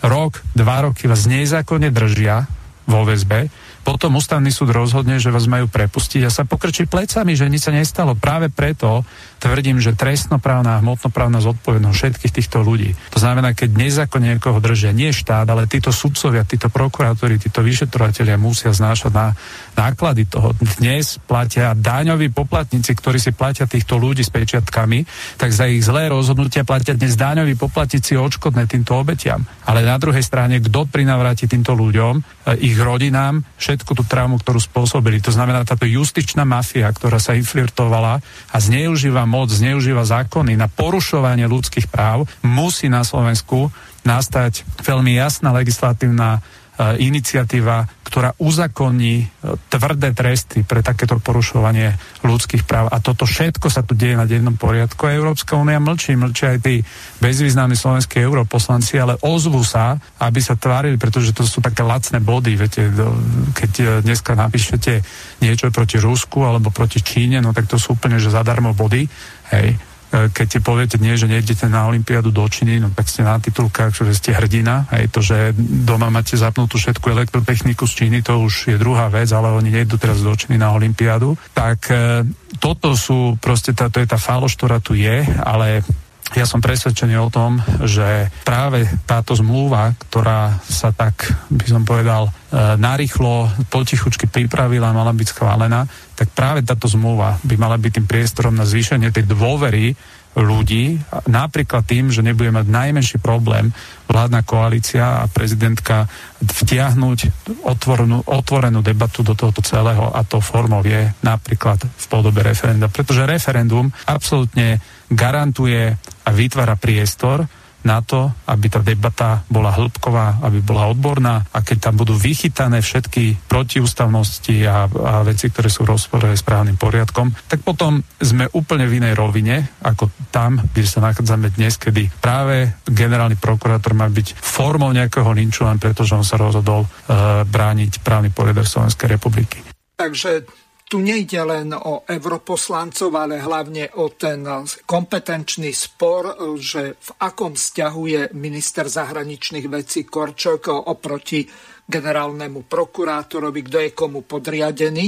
V podstate toto by bolo dobre našim poslucháčom vysvetliť. Všetci traja ste e, bývali poslanci, či už Slovenskej národnej rady alebo Národnej rady Slovenskej republiky, takže nech sa páči, vyjadrite sa k tomuto. No to je zbytočné napínanie svalov, myslím, voči e, pánovi Žilinkovi ako generálnemu prokurátorovi, m, dokonca od nejakých radových poslancov e, koalície, ktorí vyjadrujú svoj vlastný subjektívny a priam likvidačný názor, ako napríklad e, ten poslanec SAS e, Baránik, e, bývalý, bývalý podnikový právnik, ktorý chcel dokonca odvolať, odvolať Žilinku nejakým svojim jednoduchým návrhom, návrhom zákona a ani to neprerekoval v rámci, v rámci koalície, pretože e, treba sa pozrieť na ústavu a na zákon. E, ústavní činitelia sa musia riadiť e, všetci ústavou a nejakým tým e, kompetenčným zákonom, teda e, ten najzáklad, to najzákladnejšie pravidlo je, že E, môžu konať len e, tak, čo je vyslovene explicitne dané. Na rozdiel od e, občanov, ktorí môžu všetko, čo nie je explicitne zakázané. Takže ja sa pýtam, kde má napríklad poslanec Baránik, alebo Remišová, alebo Šeliga a ďalší, ktorí sa teraz navážajú do Žilinku, opodstatnenie, oprávnenie k tomu v zákone, akom, že môžu oni e, hodnotiť prácu, kompetenciu e, generálneho prokurátora. No jednoducho nemôžu. A nemôže to robiť ani minister zahraničných vecí, ktorý si osoboval takéto, takúto právomoc, pretože je minister a on je podriadený ešte poslancom nad sebou. On môže vyjadriť iba svoj názor, ktorý, ktorý legitimne môže vyjadriť ale e, nemôže e, z jeho vyjadrení plynúť nejaká konsekvencia ani nejaké pozbudzovanie ďalších e, ústavných orgánov, ako napríklad, ja neviem, poslancov, na to, aby začali konanie voči generálnemu prokurátorovi. Tam je presne jasne dané, a zadefinovaná je jeho nedotknutelnosť alebo samostatnosť. Práve preto okolo tej voľby nedávno boli bolo toľko veľk, e, rozruchu, preto bola tá grilovačka, to, to vyberanie tých e, kandidátov a vypočúvanie poslancami krížom krážom a nakoniec sa tá koalícia zhodla, že najlepší kandidát je Žilinka. Zrazu zmenili názor len kvôli tomu, že má vlastnú hlavu, neposlúcha ich e, povedzme politické predstavy a možno ani nie tie geopolitické predstavy,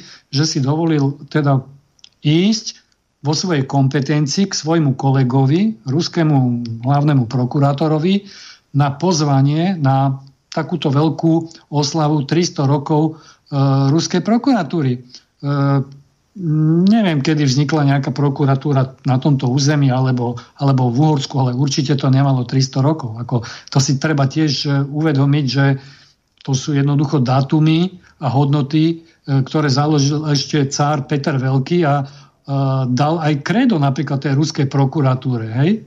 Hľaď priamo.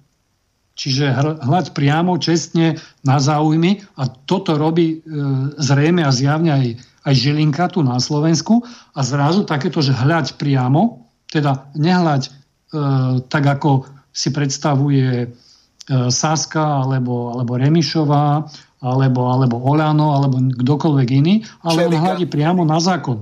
Čiže toto je hlavný problém a e, podľa, podľa 8. hlavy e, ústavy je generálna prokuratúra alebo vôbec prokuratúra, alebo to je len o prokuratúre, samostatným článkom. E, ešte zdôrazním, že prokuratúra je v 8. hlave ústavy spolu s ombudsmanom. Viete si predstaviť, že by niekto začal takto grilovať ombudsmanku teraz? Čo by asi nastalo, že čo si dovolujete voči verejnému ochrancovi práv? Veď to ona má právomoc vlastne e, kontaktovať aj poslancov, aj namietať povedzme e, ministrom a, a ďalším e, inštitúciám verejnej a štátnej správy, čo majú dodržiavať alebo kde sú problémy. Nie, aby ju niekto ako verejnú ochránkyňu cepoval. A keď je spolu v 8. hlave s prokurátorou, s, s prokuratúrou, pardon, tak to isté sa vzťahuje tento princíp aj na, aj na Žilinku. Tam ako e, niečo dodať iba, že niekto robí e, zbytočnú politiku a snaží sa spolitizovať generálnu prokuratúru. Paradoxne, ktorá mala byť odpolitizovaná čo sa zrejme aj podarilo, ale zjavne to nevyhovuje tým, lebo oni si mysleli, vládna koalícia podľa môjho názoru, že e, na oko to akože odpolitizujeme, ale inak Žilinku máme akože na motuziku a bude robiť pre nás e, akúsi predlženú ruku likvidácie tých e, nomenklatúrnych politických čistiek, e, na, na čom si založil vlastne stranický biznis Matovič a Olano a získali na základe toho tých 25% aj nejaké drobné. No tu je ešte jeden pomerne veľký problém, s ktorým sa nevedia vysporiadať. To je ten zákon 363, respektíve paragraf 363 trestného poriadku. Čiže pre nich je toto niečo nesmierne problematické, lebo generálny prokurátor na základe svojich kompetencií tak môže zastaviť akékoľvek trestné stíhanie, keď zistí, že dochádza k porušovaniu legislatívy alebo toho trestného poriadku alebo ďalších služobných postupov v prípade policie alebo súdov. Takže toto je dosť taká ošemetná záležitosť, ale vráťme sa k tomu, čo je dôležité. Dôležité je to, že niektorí si uzurpujú väčšie právomoci, ako im z ich ústavných povinností vyplýva. Veľmi správne si povedal.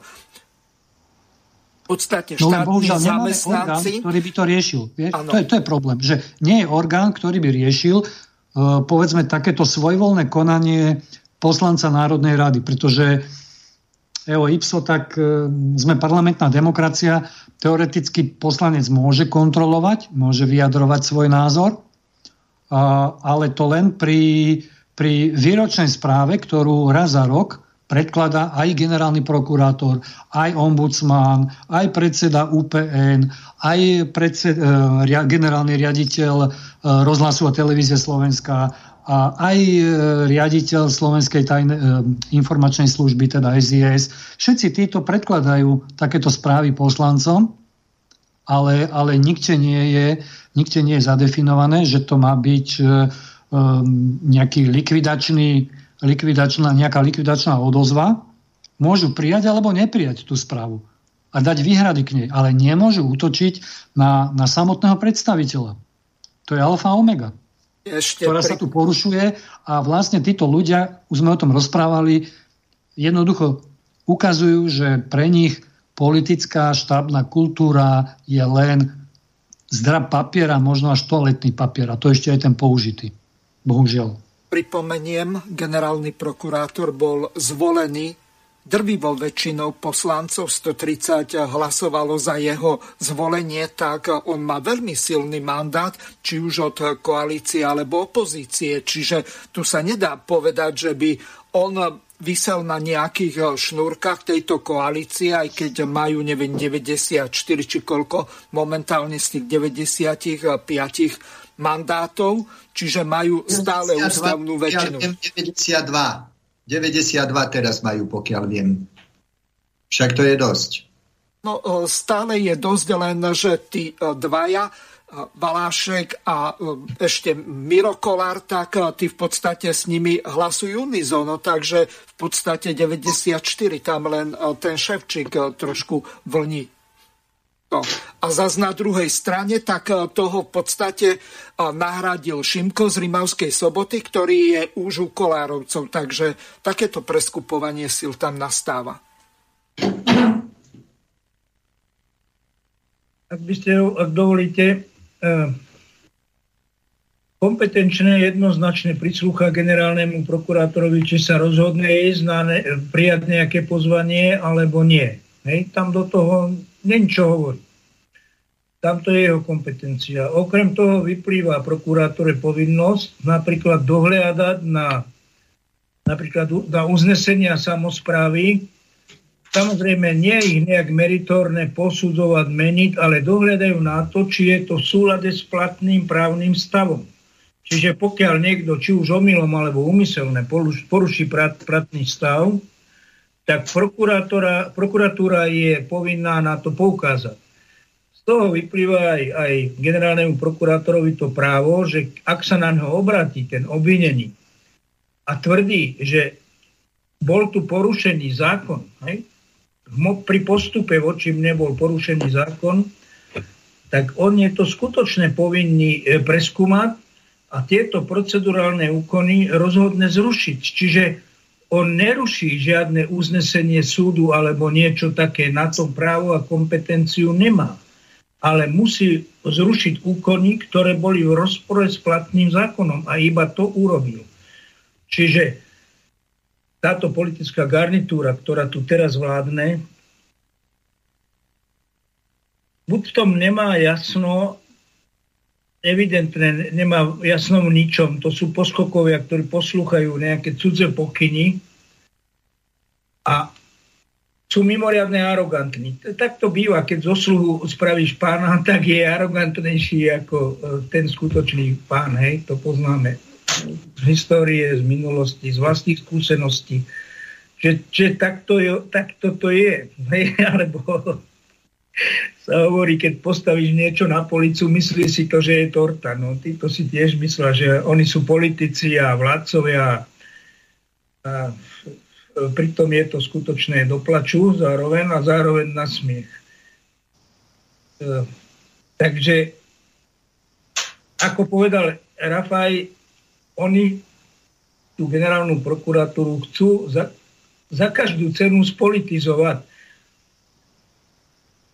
či, čiže deklarujú niečo iné, robia niečo iné, ale to, čo je najpodstatnejšie, najpodstatnejšie je, že oni hľadajú špinavé spôsoby, ako, ako ho vlastne z funkcie zbaviť.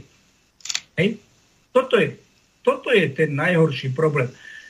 Keď sa vyjadrí niekto a, a povie, že dobre, ja som s tým nesúhlasil, že e, bol na navšteve na oslave e, prokuratúry 100 rokov ruskej prokuratúry, hej. tak relatívne sa nič nedeje, ale keď ten človek začne robiť podrazacké kroky na to, alebo táto skupina, alebo táto, toto politické zoskupenie, tak tu už skutočne sa treba tomu postaviť a je treba, aby sa aj občania, aby si to občania uvedomili a vyjadrili sa k tomu. Či už aj počas volebného obdobia, ale rozhodne vo voľbách. Takýchto ľudí, ktorí nám teraz vládnu, v živote do funkcií nevolme. To je môj názor osobný, ja ho takto vyslovujem, možno to niekoho presvedčí, určite niekoho nie, ale pre dobro všetkých by sme takýchto ľudí do, do politických funkcií voliť nemali. Takže tak moja poznámka. To...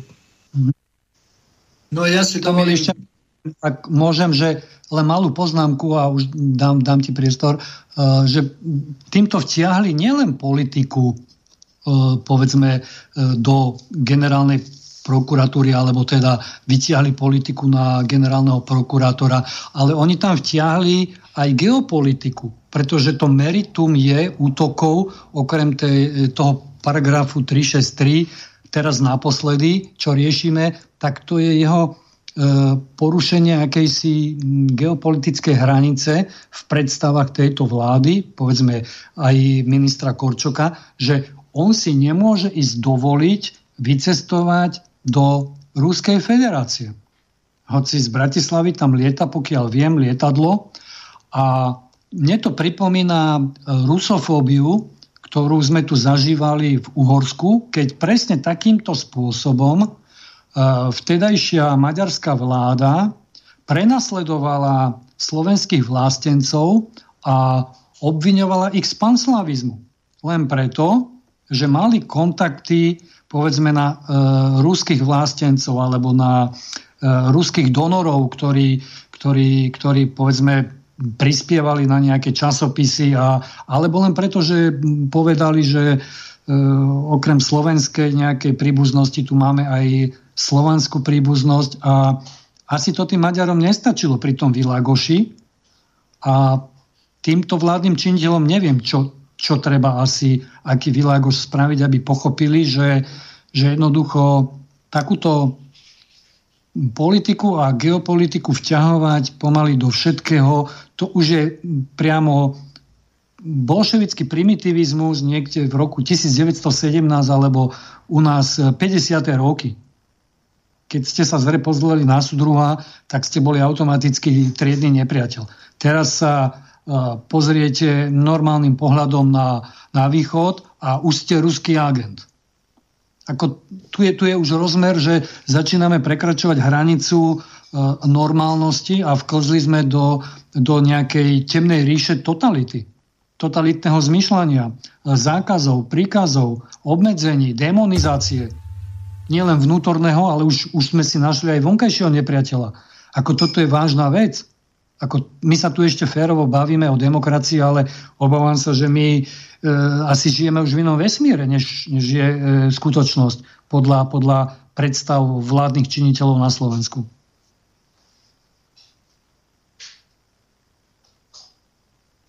No, no môžete reagovať, nech sa páči.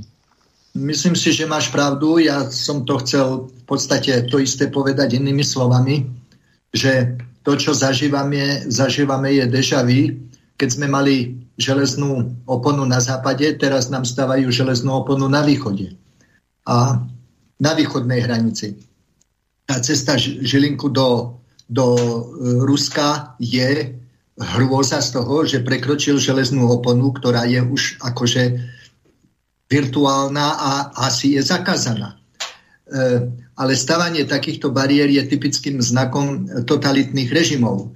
Ja už e, dlhodobo hovorím, bohužiaľ málo je to počuť, že veľmi vážnym krokom protidemokratickým u nás sa stalo, keď odsúhlasil parlament zákon, že ústavné zákony nepreskúmava ústavný súd. Tým pádom ak sa nám naformuluje parlament s ústavnou väčšinou ako tento, ktorý sa vymkne zdravému rozumu, môže prijať čokoľvek, až bude to vlastne platné, bude to platný ústavný zákon. Ja sa nahlas pýtam, keď e, vidíme, aké e, logiku, ako, ako sa posúva táto vládna moc a ako príjma zákony. Čo sa, môže tento parlament prijať ústavný zákon 92 hlasmi, ktorý bude mať len jednu jedinú vetu?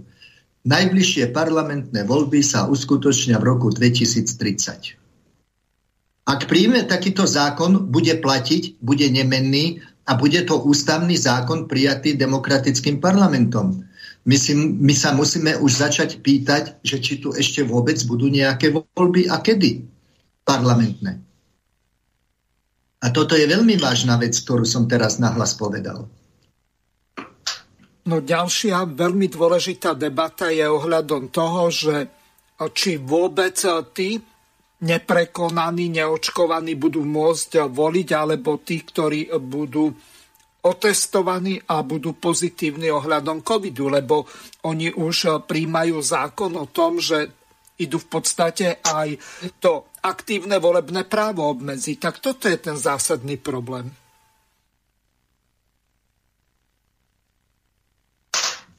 Áno.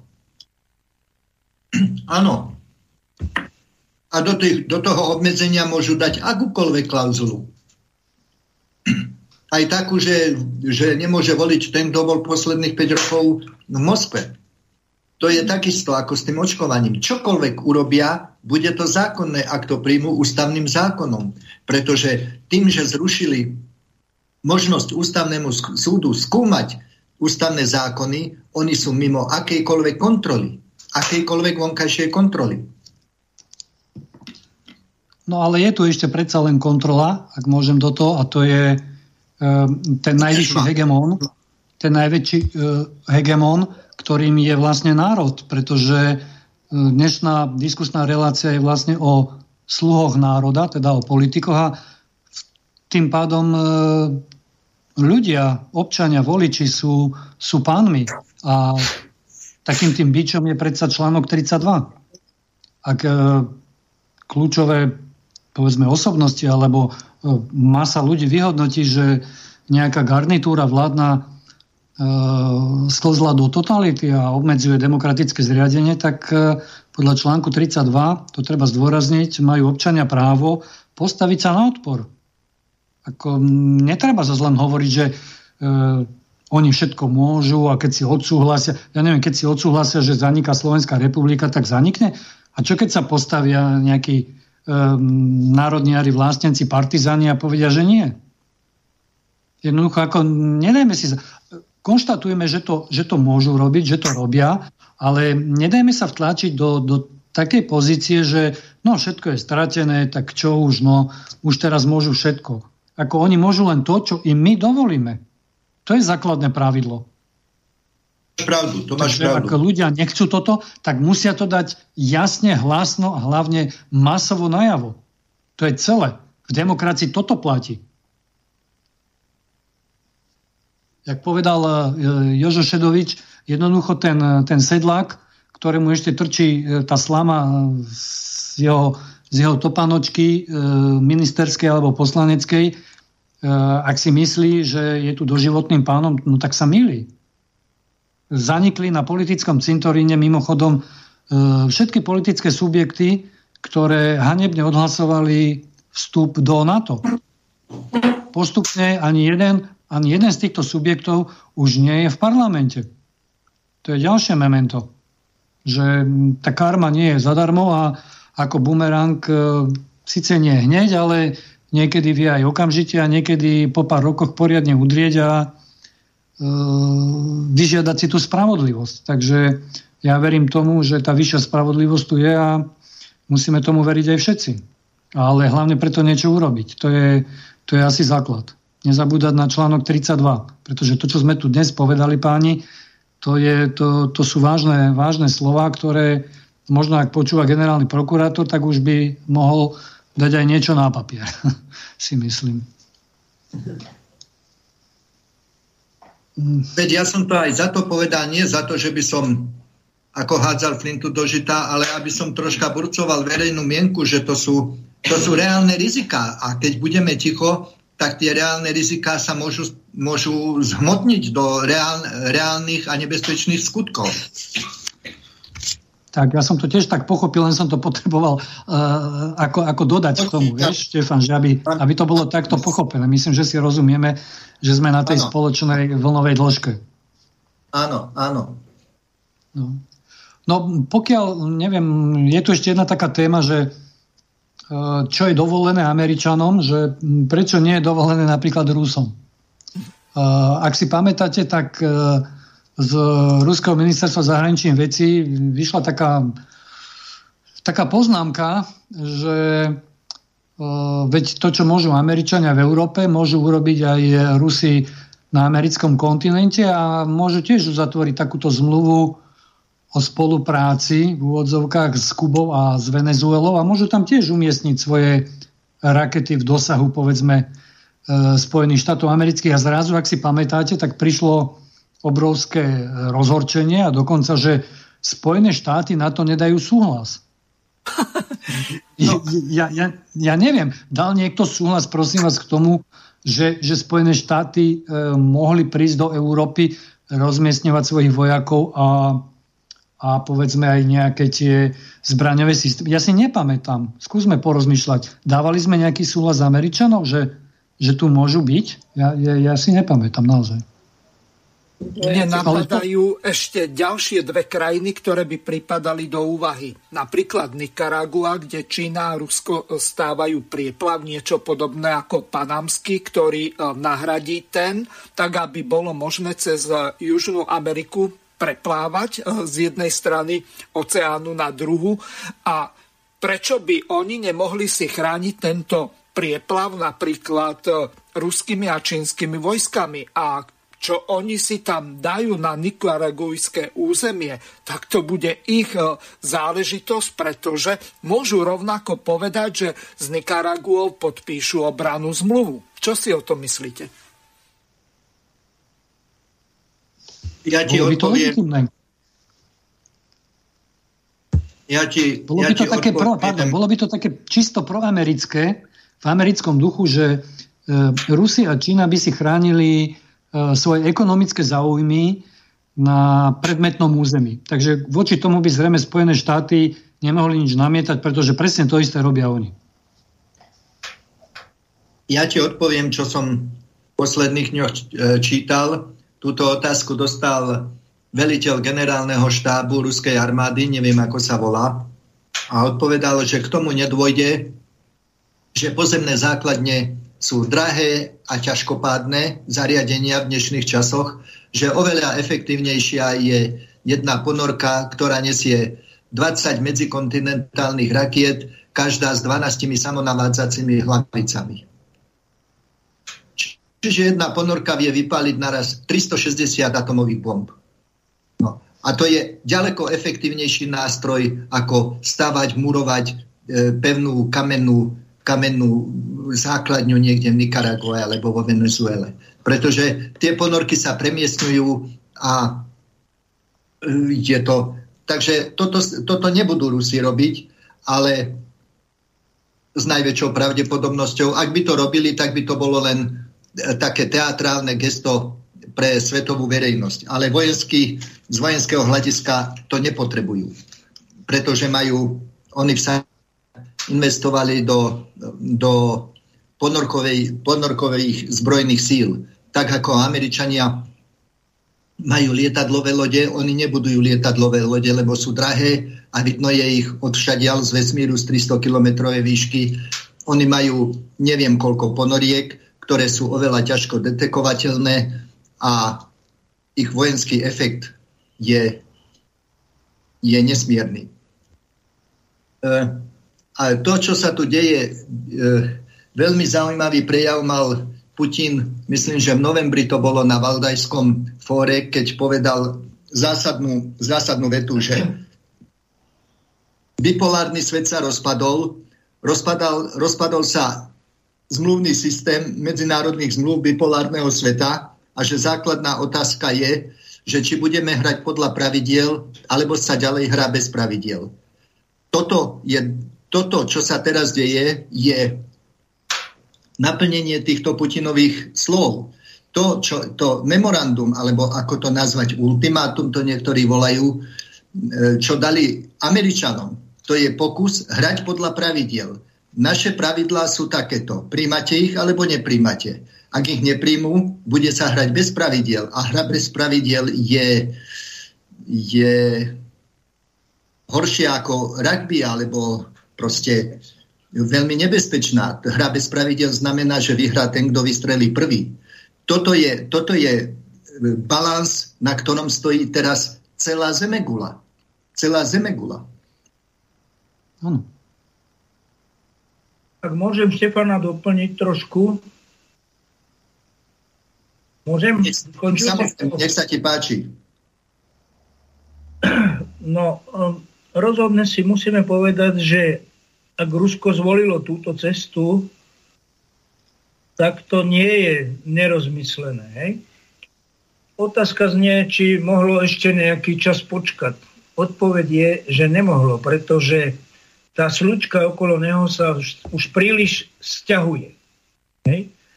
Takže muselo začať konať. Otázka je, je už pripravené na také konanie a odpoveď je zase, ešte nie je úplne pripravené. Áno, oni budujú ponorkovú flotilu, ktorá je ohromne účinná a nikdy sa nebude verejne prezentovať. Ne? Nebude sa, nebude mať ten e, taký zastrašovací e, výstup, ako má e, tá pevná základňa. Ne? E, rozhodne, keď e, s tým už vystúpili, tak majú niečo v rukáve, čo nepovedali. Zatiaľ dali jasné požiadavky, ktoré sú legitímne a sú podľa pravidel, ako povedal doktor Pavlov. Je to hra podľa pravidel, ktoré boli dohodnuté a tieto pravidlá boli aj prijaté západom, keď sa e, zjednocovalo Nemecko a sovietský zväz v podstate to dopustil hej, a ustúpil, ustúpil aj z tých socialistických štátov, všetko vydal a bohužiaľ Gorbačov to teda nedohodol na papieri len ústne, lebo veril, že to bude džentlmenská čistá dohoda. To sa, to sa nestalo, presný opak je pravdou. Čiže ja sa vraciam k tomu, čo už som raz povedal, inej možnosti ako pokračovať v tomto nie je. To znamená, čakajú na písomnú odpoveď. Sú písomnú odpoveď. Môže byť aj negatívna. Keď povedia, nie, my s vami nebudeme o tomto rozprávať, my svojich vojakov nestiahneme, my budeme základne budovať ďalej, tak to je odpoveď. Je cenná odpoveď a na základe toho budú musieť konať. V skutočnosti to konanie spočíva v tom, že použijú teda nejaké natlakové páky či už by to bola základňa v, na Kube alebo vo Venezuele, či by to bolo verejné prehlásenie, že ich ponorky tam operujú a sú takto pripravené, čo dosť teda pochybujem. Či si vyhradia v doktríne právo preventívneho úderu, to znamená, že zničia základne, ktoré sú na polskom území, na litovskom, a na slovenskom a na rumúnskom, hej, Čiže tie môžu zničiť povedzme konvenčným úderom. Ak si toto vyhradia, bude to, e, bude to určitý e, nátlakový signál, že buď tam teda zostaňte, alebo e, si to odtiaľ stiahnite. Hej? Ale iných, in, iných možností veľmi nie je. Ja, ja pevne verím, že oni budú, že to je, to je všetko proces. Hej? Oni budú postupovať zatiaľ tým diplomatickým spôsobom. Skutočne nie je nejaký dôvod, aby oni napadli Ukrajinu. Veď tým by si postavili e, proti sebe ukrajinský národ. To oni nechcú. Veď Ukrajina, my sme ich vždy brali, Ukrajinu, Rusko, ako, ako jeden, jeden národ Rusov. Hej. A ja myslím, že aj väčšina obyvateľstva na Ukrajine to tak stále e, berie ale tí, ktorým Američania, ktorých Američania dostali k moci pomocou všelijakých trikov, farebných revolúcií a tak ďalej, tak tí hlásajú, hlásajú tú, tú americkú, ten americký systém, tú, ten nátlak, tu vyvolávať tú vojnu, vojnu s Ruskom a tak ďalej. Čiže tu si treba uvedomiť, kto je príčinou, kto je príčinou tohoto tohoto problému, ktorý momentálne na svete je A odpoveď jednoznačne znie, Rusko nie, nikde si nič zatiaľ nevyhradzovalo, e, nikde netvrdí, že má nejaké záujmy alebo niečo, nikomu sa nevyhráža, určite je roz, aj s nami ochotné uzatvoriť dohodu, ak by sme to potrebovali za, e, považovali za potrebné. Hej? A na druhej strane, ten, kto tu stále kto tu vytvára vôbec teroristické jednotky vo svete, kto, kto rúca schopné, normálne života schopné štáty, ako bola Libia napríklad, alebo aj Irán, tak e, vidíme, kto to je. Čiže vidíme jasne, kto je ten agresor, kto zodpovedá za toto napätie, ktoré tu prebieha. A my ako občania Slovenskej republiky, ako ľudia, ktorí na planete žijú a chcú ešte žiť a hlavne chcú prežiť, pretože tu už ide o prežitie, by sme mali si toto uvedomiť, vyhodnotiť vlastným rozumom a na základe toho konať. To znamená, každý jeden občan Slovenskej republiky by mal zobrať papier, pero a napísať do Národnej rady na, na, na adresu predsedu Národnej rady žiadam poslancov Národnej rady Slovenskej republiky, aby odmietli zmluvu s, e, so Spojenými štátmi americkými. Hej? Ja som to tak voľne povedal. Toto by mal spraviť občan a zahrnúť ten parlament listami, tam by ich malo príť 500 tisíc, milión, lebo koľko, a potom by to, hadám, do koša nemohli hodiť. Takže vás prosím, občania, urobte toto. Hej? A druhá vec je, všetky politické subjekty by sa mali dohodnúť. Dohodnúť na vytvorení vlády národnej záchrany. Aby tu vznikla vláda, aby, aby odložili tie stranické trička a prestali sa deliť na to ja nepôjdem s Kotlebom, ja nepôjdem s Uhrikom, ja nepôjdem s Hentým, ten nepôjde s tým. Máme nejaké spoločné ciele? Máme cieľ udržať Slovensku ako suverénny štát, a prosperujúci, ak máme takýto cieľ, poďme sa na tomto dohodnúť a ostatné dajme bokom. Čiže toto je vec, ktorá by teraz mala tu na rezonovať. Hej? A vyzývam teda všetkých schopných, celú inteligenciu Slovenskej republiky, hlavne tých, čo počúvajú, aby sa do tohoto zapojili. Toľko. Joško, ak môžem, veľmi pekný prejav. Ja ťa len doplním, že e, takáto, to, čo si naznačil, že e, Rusy, list, garancie, uh, už to tu bolo. A bolo to v roku 1997, keď uh, uh, predseda SNS Jan Slota zaslal list veľvyslanectvu Spojených štátov aj Ruskej federácii s jednoduchou otázkou, či budú tieto veľmoci garantovať slovenskú neutralitu, pretože to bol vtedy čas, keď E, sa zbierali aj podpisy pod petíciu za vyhlásenie e, neutrality. A Spojené štáty odpovedali takým svojim vyhybavým a arogantným spôsobom, že toto je mimo ich kompetencie, že oni takéto garancie nedávajú. Úplne z opačného súdka bola odpoveď e, z Ruskej federácie, kde povedali, že e, privítali by takúto, takú, takéto vyhlásenie neutrality, ale v prípade že by aj Spojené štáty súhlasili, pretože na to musia byť dvaja, na dohody musia byť dvaja, tak oni automaticky takéto garancie by Slovenskej republike o ochrane a neútočení dali. Takže e, v podstate sa nám opakuje len, len história a vidíme na príklade e, dva rozdielne prístupy aj tých mocností ku nám. Jeden je taký e, agresívny, vnúcujúci, militantný a druhý je ten mierotvorný, akceptujúci a e, aj s istým rešpektom a s istou úctou. A toto by si ľudia možno mohli uvedomiť. A pokiaľ sa týka tej vojny, tak, e, ktorá možno hrozí, tak Spojené štáty vôbec nezautočia. Tam stačí, a ja to čítam tak, že Kiev, Kiev sa rozhodol, že ide obsadiť vojenský Donbass to znamená rusky hovoriacu časť, e, presnejšie e, Donetskú a Luhanskú ľudovú republiku, na čo už Rusko povedalo, že keďže ide o jeho občanov, keďže je tam už množstvo občanov aj s ruskými pasmi, tak nebude mať inú možnosť len voči takejto invázii zasiahnuť. A bude záležať veľmi od interpretácie, ako to kto pojme a ako to odôvodní. Čiže Rusi si pôjdu brániť na Donbase svoje záujmy, keď sa Kiev rozhodne, že tam pošle tých svojich 110 tisíc vojakov, ktoré má na nárazníkovej zóne e, napriek minským dohodám už teraz sústredených, vrátane amerických poradcov.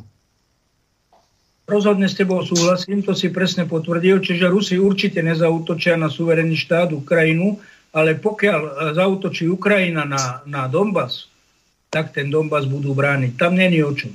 Hej? A to už je potom horúca vojna, zatiaľ lokálna, a či prerastie do, do, ďalšie, do väčšieho konfliktu, to ukáže čas. Bohužiaľ pomerne blízky čas.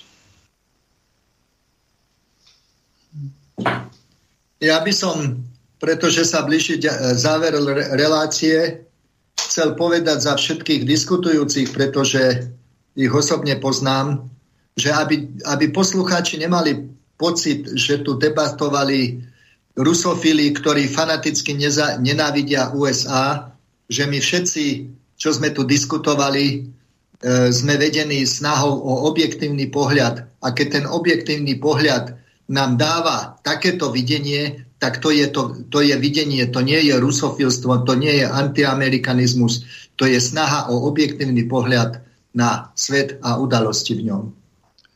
Štefan, ďakujem. Potvrdzujem ako, aj ako bývalý predseda e, parlamentného klubu priateľstva e, Národnej rady so Spojenými štátmi americkými. Takže e, keby to bolo naopak, tak budeme mať asi opačné postoje a momentálne naozaj ide o to najdôležitejšie udržať e, mier a stabilitu, stabilitu vo svete.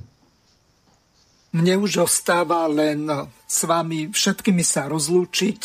Beží posledná minúta relácie, takže mne ostáva len poďakovať sa pánovi Štefanovi Pavlovovi. Do počutia. Dovidenia, dovidenia do počutia.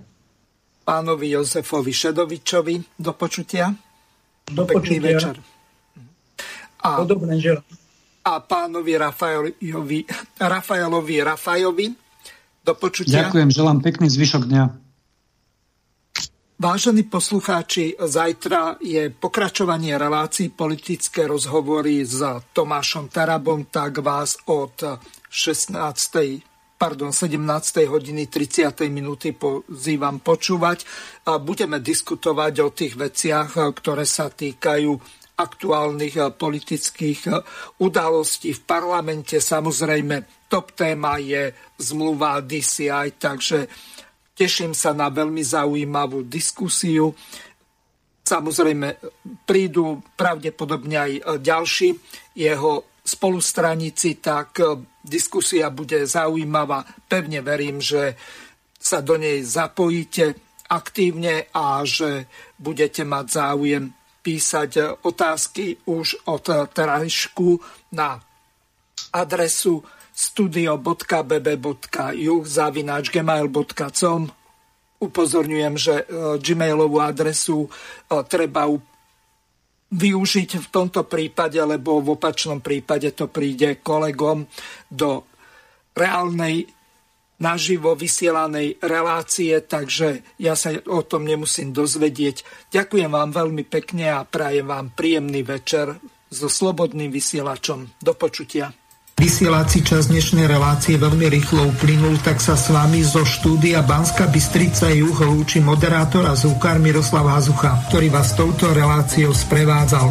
Vážené poslucháčky a poslucháči, budeme veľmi radi, ak nám zachováte nielen priazeň, ale ak nám aj napíšete vaše podnety a návrhy na zlepšenie relácie, lebo bez spätnej väzby nebudeme vedieť relácie zlepšovať, za čo vám vopred veľmi pekne ďakujem. Do počutia. Táto relácia vznikla za podpory dobrovoľných príspevkov našich poslucháčov. I ty sa k ním môžeš pridať. Viac informácií nájdeš na www.slobodnyvysielac.sk Ďakujeme.